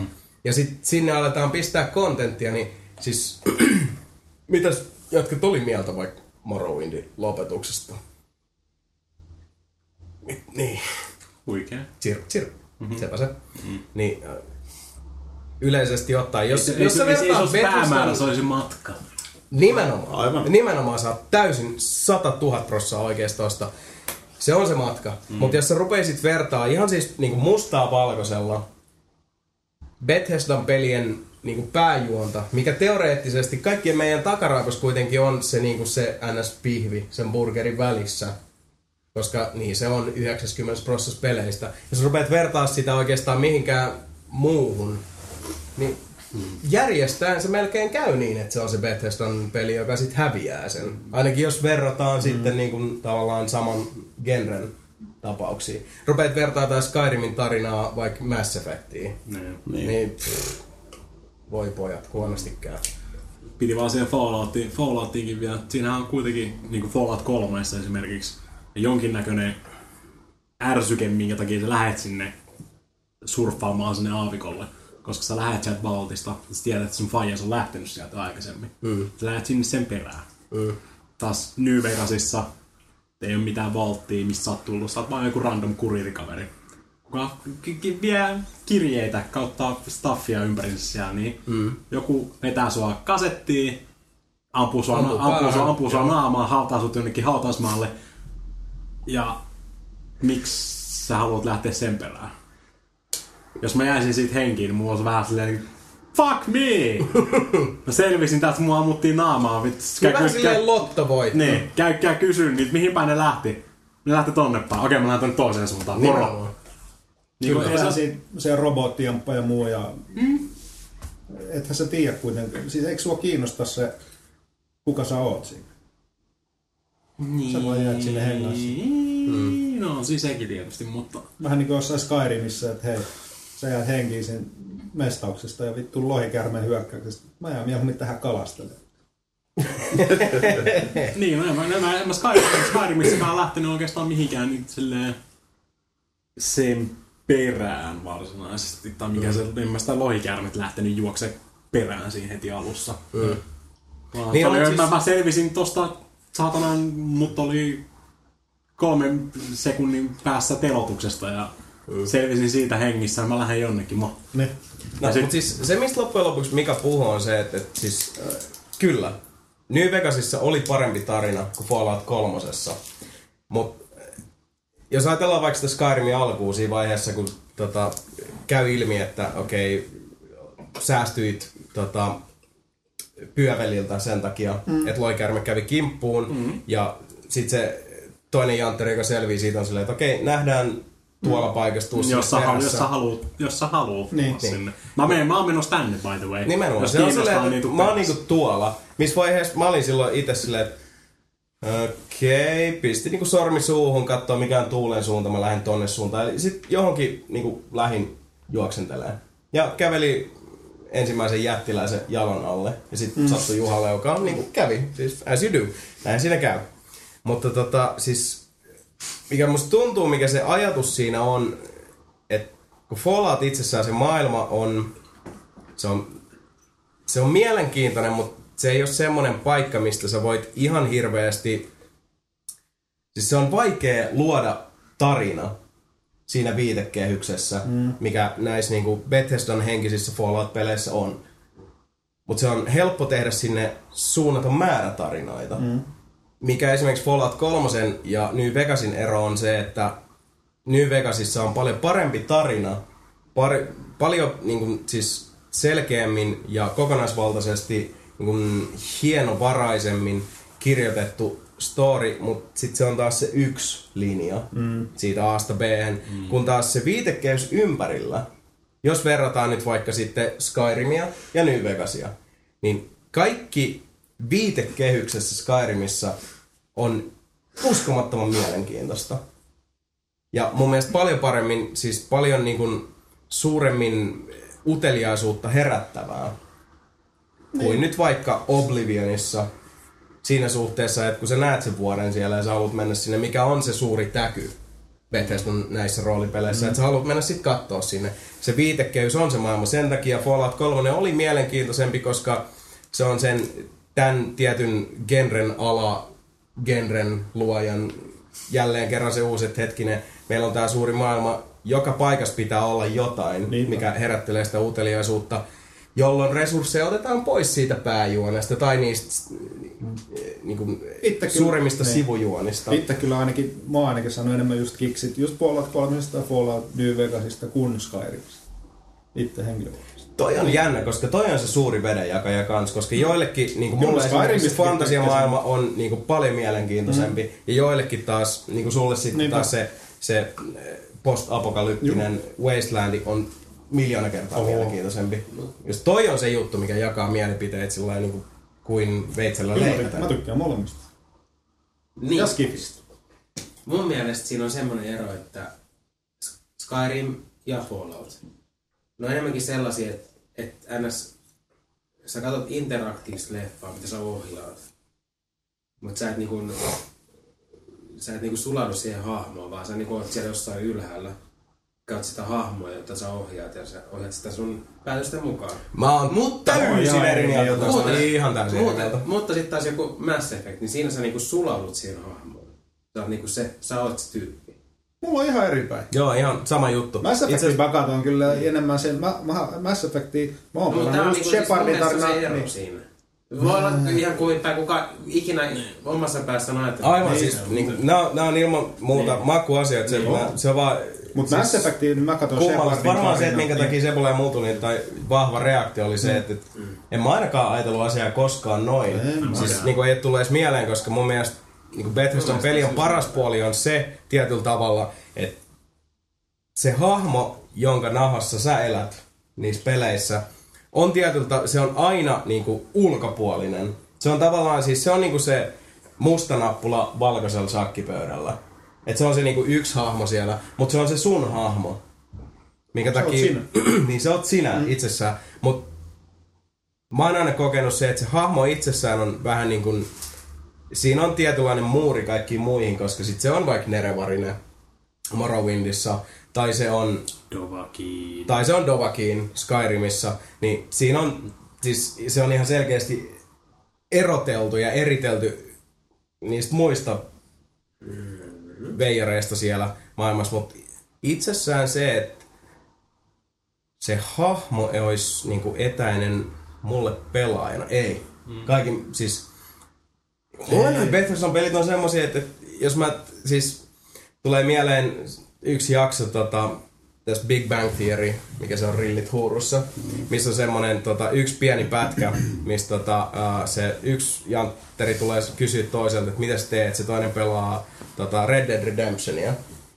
Ja se vaan kävelee sillä hahmolla, jossain siellä aavikolla, ja se toinen kysyy, mitä sä teet, se sanoo, no mä halusin vaan mennä kävelylle. Halusin vaan niinku ajatella niitä, että se meni kävelylle Red Dead Redemptionissa. Mä oon tehnyt ihan samaa, I swear to God, mä oon tehnyt ihan samaa kaikissa Bethesdan peleissä Morrowindista eteenpäin. Niissä on se tietynlainen semmoinen, sä oot yksin hyppyrin nokalla, eristäytyneisyys. Se ajatus siinä, että käy mistä tahansa kaupungissa, vaikka Skyrimissä tai Bardenfellissä, missä nyt ootkaan siellä pyörimässä, niin se ajatus siitä, että sit kun sä pääset sieltä kaupungin porteista käppäilee ulospäin ja lähet lähimpään metsään, siinä on semmoinen hirveän täyttymyksellinen yksinäisyyden tuntu. Missä on se niin kuin sä oot yksin siellä hyppyrin nokalla. Mikä ehkä sit voi olla se, että jos sulle ei tule semmoista fiilistä. Ei, siis siinä on just siitä, se, niin mulle taas tulee se fiilis, että nimenomaan se jotenkin niin kuin lähentää mua ja sitä hahmoa. Mä niin kuin jotenkin sullaudun sen hahmon nahkoihin vielä niin kuin tiukemmin siinä tilanteessa, koska sit nehän on niin yksilöllisiä ja yksinäisiä kokemuksia pelkästään positiivisessa mielessä. Joo, mä ymmärrän ton, mutta siinä on se, että sit kun sä lähet sinne, otat vaikka New Vegasiin, sä oot se kuriri, jota on ammuttu, sä heräät sieltä, bla bla. Joo. Niin kuin Mika sanoi, että hän ei missään nimessä lähtisi niiden perään, vaan hän lähtisi niin kuin toisen suuntaan. Okei, sä voit siinä pelissä tehdä sen, että sä niin kuin lähet kävelemään jonnekin muualle. Sitten kun sä oot kävellyt siellä 2 tuntia, sä oot sillä, mitä vittuu, nothing happens. Mä vaan kävelen täällä. Ja tää juoni ei mene mihinkään. Niin, kun se ei ole se vaihtoehto siinä. Niin, kun se ei ole, siinä antaa sitä vaihtoehtoa sulle. Ja sen takia se niin kun, mut etänyttää sit hahmosta. Koska mulla ei ole sitä vaihtoehtoa, että mä voin valita, että mä lähden kävelemään pois sit niinku. Mä teen jotain muuta. No voi, siinä tehdään kyllä. Onhan siellä vaikka... Ja taas, okei, Mass Effect, jos on paljon suoraviivaisempi... No, siis toi on taas suhteellista, koska nyt mistä sä puhutaan siitä, että tavallaan että se, että jos sulla ei anneta jotain vaihtoehtoa pelissä, niin se etäännyttää susta. Toi on vähän taas sit se, että kritisoisi niinku hiekkalaatikon hiekan koostumusta siitä, että sulle annettiin liian pieni lapio. Ei. Et ei noin nyt niinku korreloi yksi yhteen. Et siis nyt sä tulet tiettyjen odotusten kanssa tiettyyn peliin, tai no okei, siis sitähän me kaikki tietysti tehdään, en mä sitä, mutta siis jokainen peli kuitenkin vaatii pelaajaltaan sen, että sun täytyy mukautua. Niin, ja siihen pelin itsessään. Se on jokaisen pelin perusedellytys on se. Ja siinä vaiheessa, jos se mukautuminen on se, mitä sä haluat tehdä, silloin se menee ihan vitu hyvin. Mutta jos se mukautuminen on se, mitä sä et halua tehdä, niin silloin se etämyttää.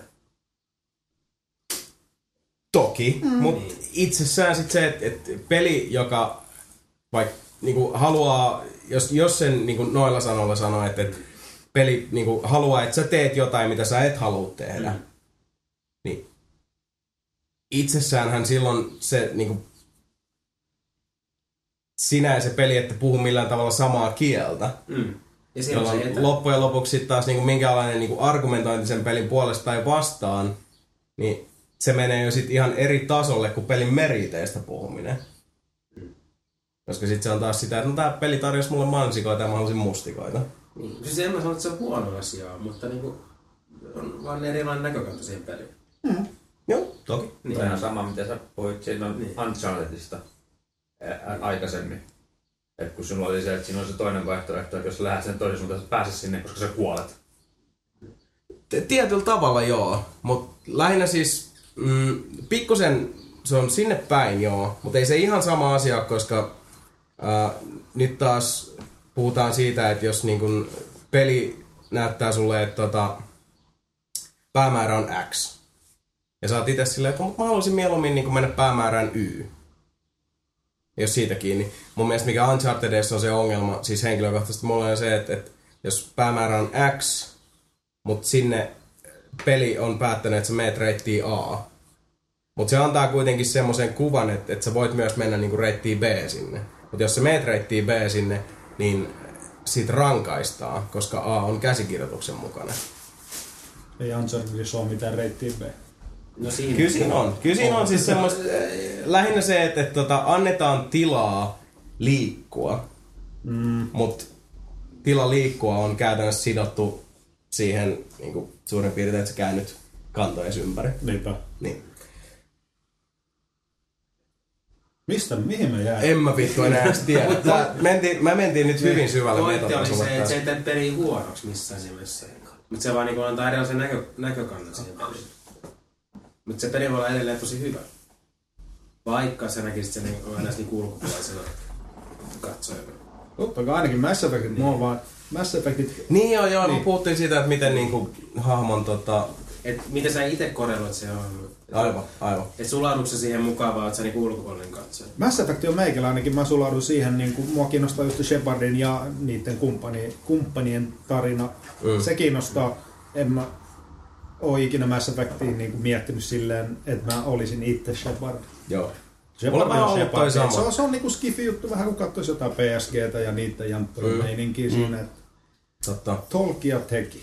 Ja tässäkin itse asiassa, ihan niin kuin jos vedetään tälleen base level psychology-osastolle tämä juttu, niin yksi syy, minkä takia voi miettiä, koska loppujen lopuksi, Mass Effect-sarjan tylsin hahmo on Commander Shepard.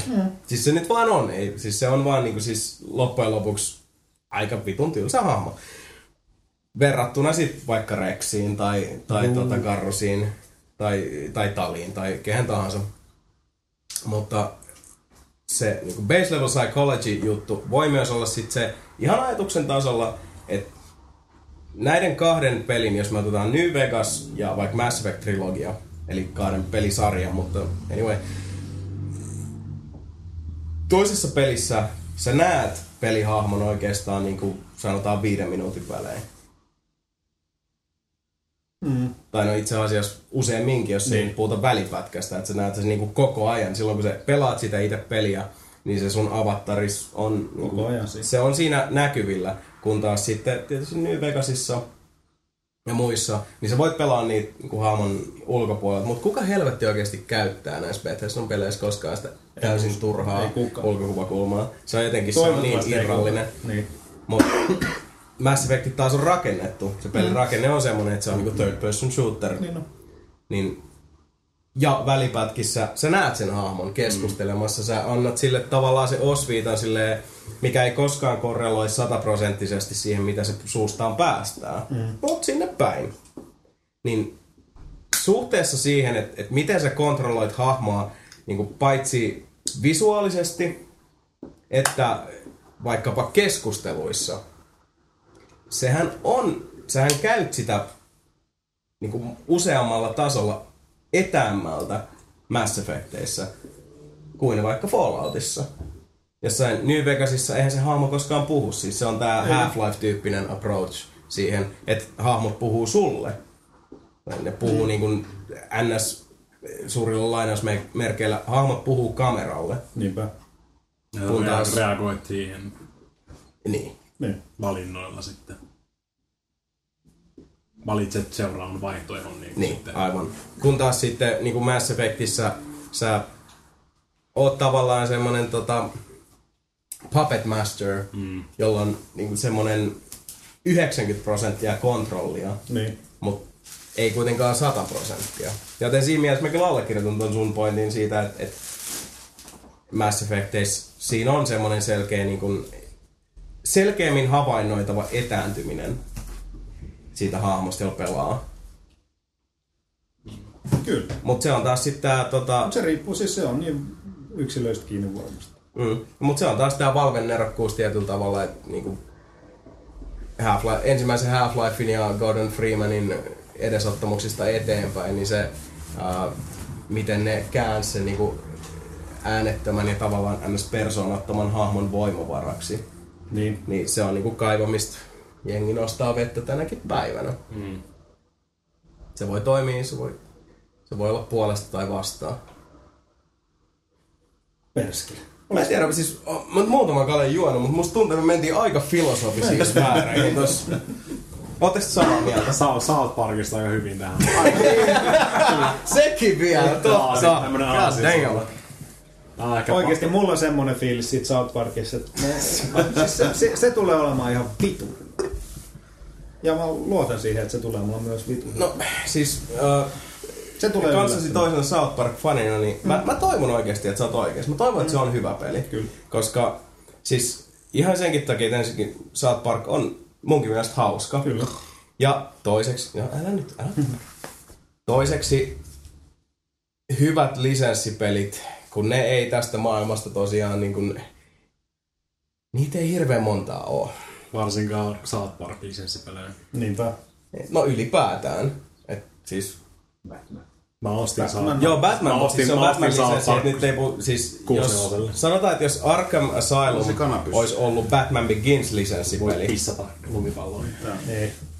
Se olisi tehnyt hienoja asioita alalle, mutta ikävä kyllä...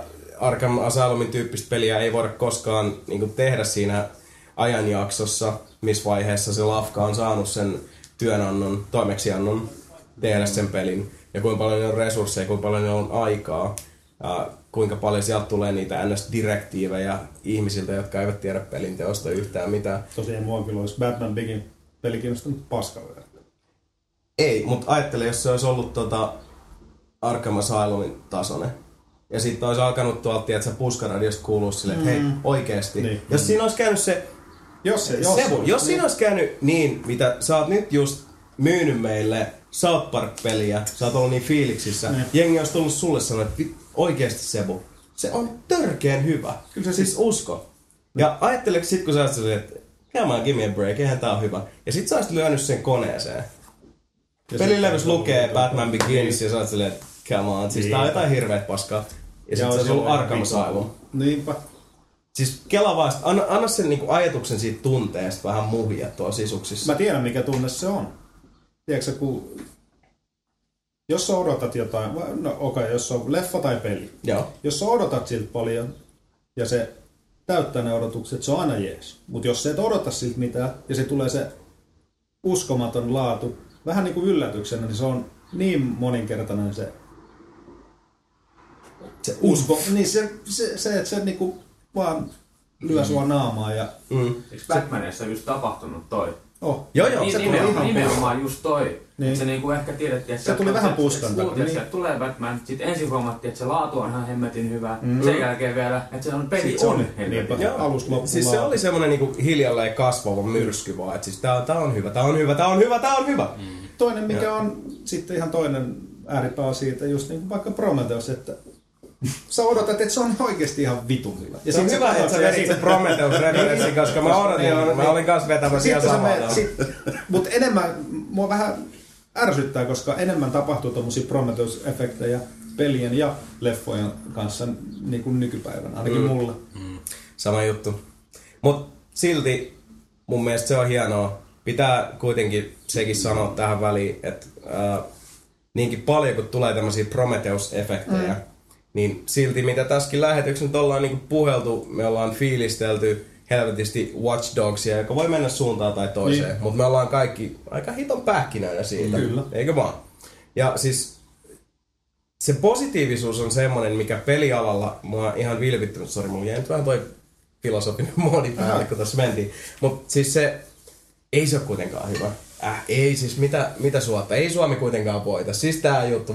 Varsinkin suomalaiset tietää tasan tarkkaan, mitä me meinaan, koska aina, missä tahansa porukassa, mikä tahansa aihe, on se siis niin kuin vähintään yksi ihminen, joka on silleen, että miksi te ootte niin innoissanne? Niin loppujen lopuksi, mitä me ollaan tänään nyt tähän mennessä juteltu E3-sista, tulevista peleistä, kaikesta, tää on ollut aika hito optimistista. Oho. Tää on ollut aika hiton, siis niinku pohjavire se, että on niinku utelias, äärimmäisen utelias fiilis siitä, että mitä kaikkea sieltä on tulossa. Mm. Ja älkää antautuko kyynisyydelle.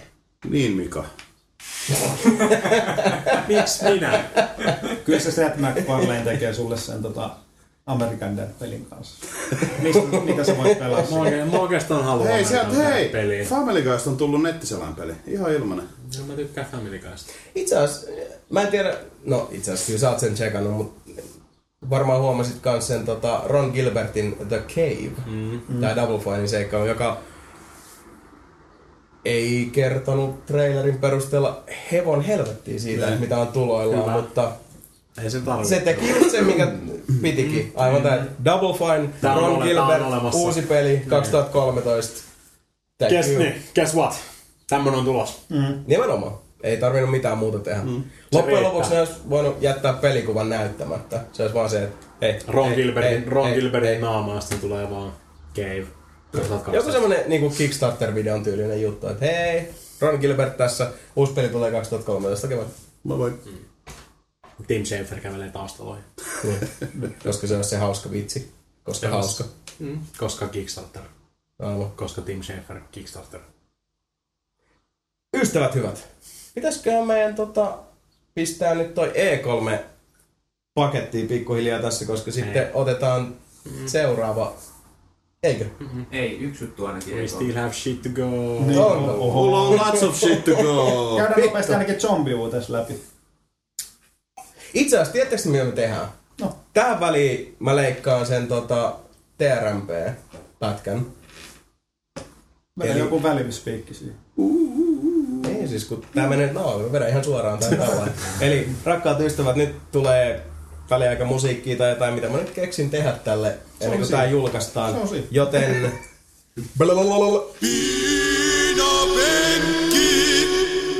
Real Men's Playgroundin Teemu Viemerö. Mikä on The Real Men's Playground? The Real Men's Playground on suomalainen mediasivusto. Ei keräile rahaa eikä mitään tarvitse toimijakseen muuta kuin ihmisiä ja asioista, peleistä kiinnostuneita ihmisiä ja osaajia. Ja tehdään ilmasta viihdettä ihmisille ja uutisia, podcasteja, arvosteluita, suoria lähetyksiä, ihan mitä vaan voi oikeastaan ajatellakaan. Aivan. Ja minkä takia silloin, kun The Real Men's Playground on tuossa pari vuotta sitten synnytetty, niin minkä aukon koitte silloin, että TRMP tulee nyt täyttämään, että mitä uupui suomalaisen mediataivaan tähdistöstä? Ehkä semmoista semmoinen äijämäinen meno puuttu mun mielestä ihan täysin näistä peleistä, että pelien niin kuin asioiden käsittelemisestä, että joo. Että se tämmöinen sivusto niin kuin, koin sen, että tämä on semmoista niin kuin uutta, jota ei ole nähty. Aivan.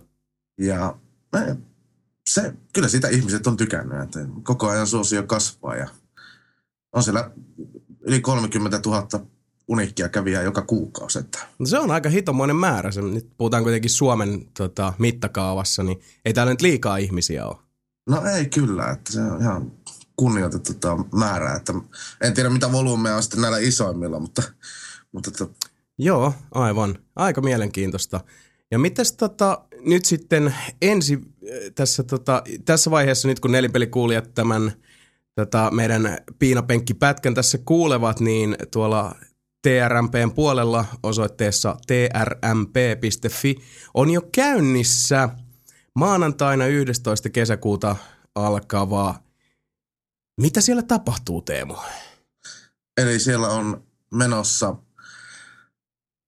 semmoinen The Real Men maraton ja siellä pelaillaan 7 vuorokautta putkeen pelejä ja ohjataan paskaa ja käydään asioitakin läpi sen paskanjaahannan ohella ja tehdään ihmisille hienoa viihdettä sillä. Aivan. Ja nelinpeli on myös mukana sitten The Real Men's Playgroundin maratoniviikolla. Kyllä.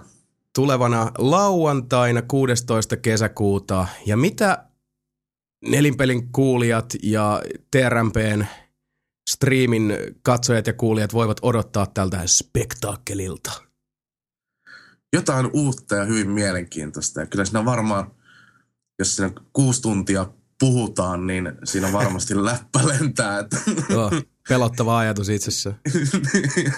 Katsotaan, miten levottomaksi se menee sitten. Että. No näinhän se on. Mekin tuossa ehdittiin poikain kanssa vähän maalailla sitä, että kun te olette siinä ehtineet jo päiväkausia pelata ja univaje painaa ja muutenkin saattaa tuo niin sanottu taso olla jo hieman kärsinyt, jos puhutaan jostain laatukriteereistä, niin te saatatte olla just pikkasen kuitenkin meidän tasomme, normitason yläpuolella vielä, mutta melkein ollaan samassa linjassa kuitenkin. Joo, kyllä. Eli paska johon tapissa. Kyllä. Siinä on, se on semmoinen hieno kokeilu ja tälleen ootan itse ainakin hyvin innolla tätä. Että. Kyllä. Eli suorassa lähetyksessä sitten mukana kaiken näköistä ja teillähän tuolla nyt sitten maratonissa on käytännössä pelistä toiseen pomppaillaan tasaisin väliajoin ja striimi pyörii 24 tuntia vuorokaudessa. Joo, kyllä näin 7 vuorokauden ajan. Että nyt voisi jo puhua jonkin sortin Suomen ennätyksistä. Ilman muuta. Niin, että en tiedä vastaavaa muuta. Että kyllä se varmaan kyllä me käydään äärirajoilla mun mielestä, että se on pitkä rupeama kuitenkin. Että. No aivan. Eikä yhtään pelota, että saattaako tyttöjen ja poikien terveys kärsiä, kun vedätte noin spektaakkeliomaisen suorituksen? No en mä silleen usko. Meillä on vaikka meillä on tosi paljon porukkaa ja me 6 tunnin välin vaihdellaan. No jotkut voi pitää 12 tunninkin vuoron. Että se on aika pitkä putki, mutta mä oon itsekin niitä pystynyt tekemään. Ja se on semmoinen, että sen pystyy tekemään kyllä ja se on maksimissa se 12 tuntia. Mutta kyllä se syö ihmismieltä. Että kyllä se, aina kun maratoniin lähtee, niin kyllä se on kyllä rankkaa, varsinkin 7 vuorokautta, mutta kuitenkin tässä on silleen, että on järjestelty, että 6 tunnin välein vaihtuu porukkaa. Ja, niin just. Silleen pysyy fyysinen ja henkinen terveys vielä kohdallaan. Sillä tasolla, millä se on jo tässä vaiheessa. Niin, nimenomaan. Aivan. Mikä on sun suurin toive tältä tulevalta maratonilta, että mitä odotat itse? Mikä on se syvin toiveesi, jonka olet piilottanut pinnan alle, jonka nyt vihdoinkin pääset toteuttamaan tämän 2-vuotisjuhlan kunniaksi alkavan maratonin myötä? Kyllä sitä aina tämmöistä toivoa sitä, että on tulee niitä legendaarisia juttuja. No aivan. Ja varmasti tuleekin. Ja viime maratonissa naurettiin ihan kuseet housussa. On meillä viime vuoden maratonista on maratonikooste, joka on reilu parituntinen, että joo. YouTuben puolella. Ja aivan, se on se suola. Se on se suola ja sitä niinku odotan innolla, että pääsee taas niinku häräkättämään ja naurumaan ihan kunnolla. Mainiota. Ja sitä ne muut ihmisetkin odottaa, katsojat. Loistelijasta. Mm. Elikkä, arvon kuulijat, tässä vaiheessa alamme pikkuhiljaa jo palautella lähetystä takaisin sään runtelemaan Lauttasaareen. Teemu Viemärö, The Real Men's Playground, kiitoksia ja palataan astialle 11.6. Sitten itse asiassa lopetatteko te lauantaina vai sunnuntaina? Me lopetetaan maanantain puolella. No okei, eli maanantain puolella vasta tulee sitten pysäytys. Elikkä kyllä. Maanantaista maanantaihin tiukkaa settiä osoitteessa trmp.fi. Nelinpeli mukana meiningeissä lauantaina 16. päivää. Teemu, kiitos, että tulit kertomaan meille, että minkälaista meininkiä onkaan luvassa. Kiitoksia, kun pääsin tänne juttelemaan. Siirrämme lähetyksen takaisin Lauttasaareen. Jason, tässä puhuu oma itsesi tulevaisuudesta. Ikävä kyllä menit poikaparka lupailemaan liikoja, sillä Nelinpelin puistopodcastin toinen osa julkaistaan vasta 2 viikon päästä, eli kesäkuun 26. päivä. Siihen asti itseni, Sebastianin, Mikan, Samin ja muiden ääninauhalla kulttavien sankarien puolesta kiitos, kumarrus, pusu ja pyllistys. Ensi kertaan, moikka moi!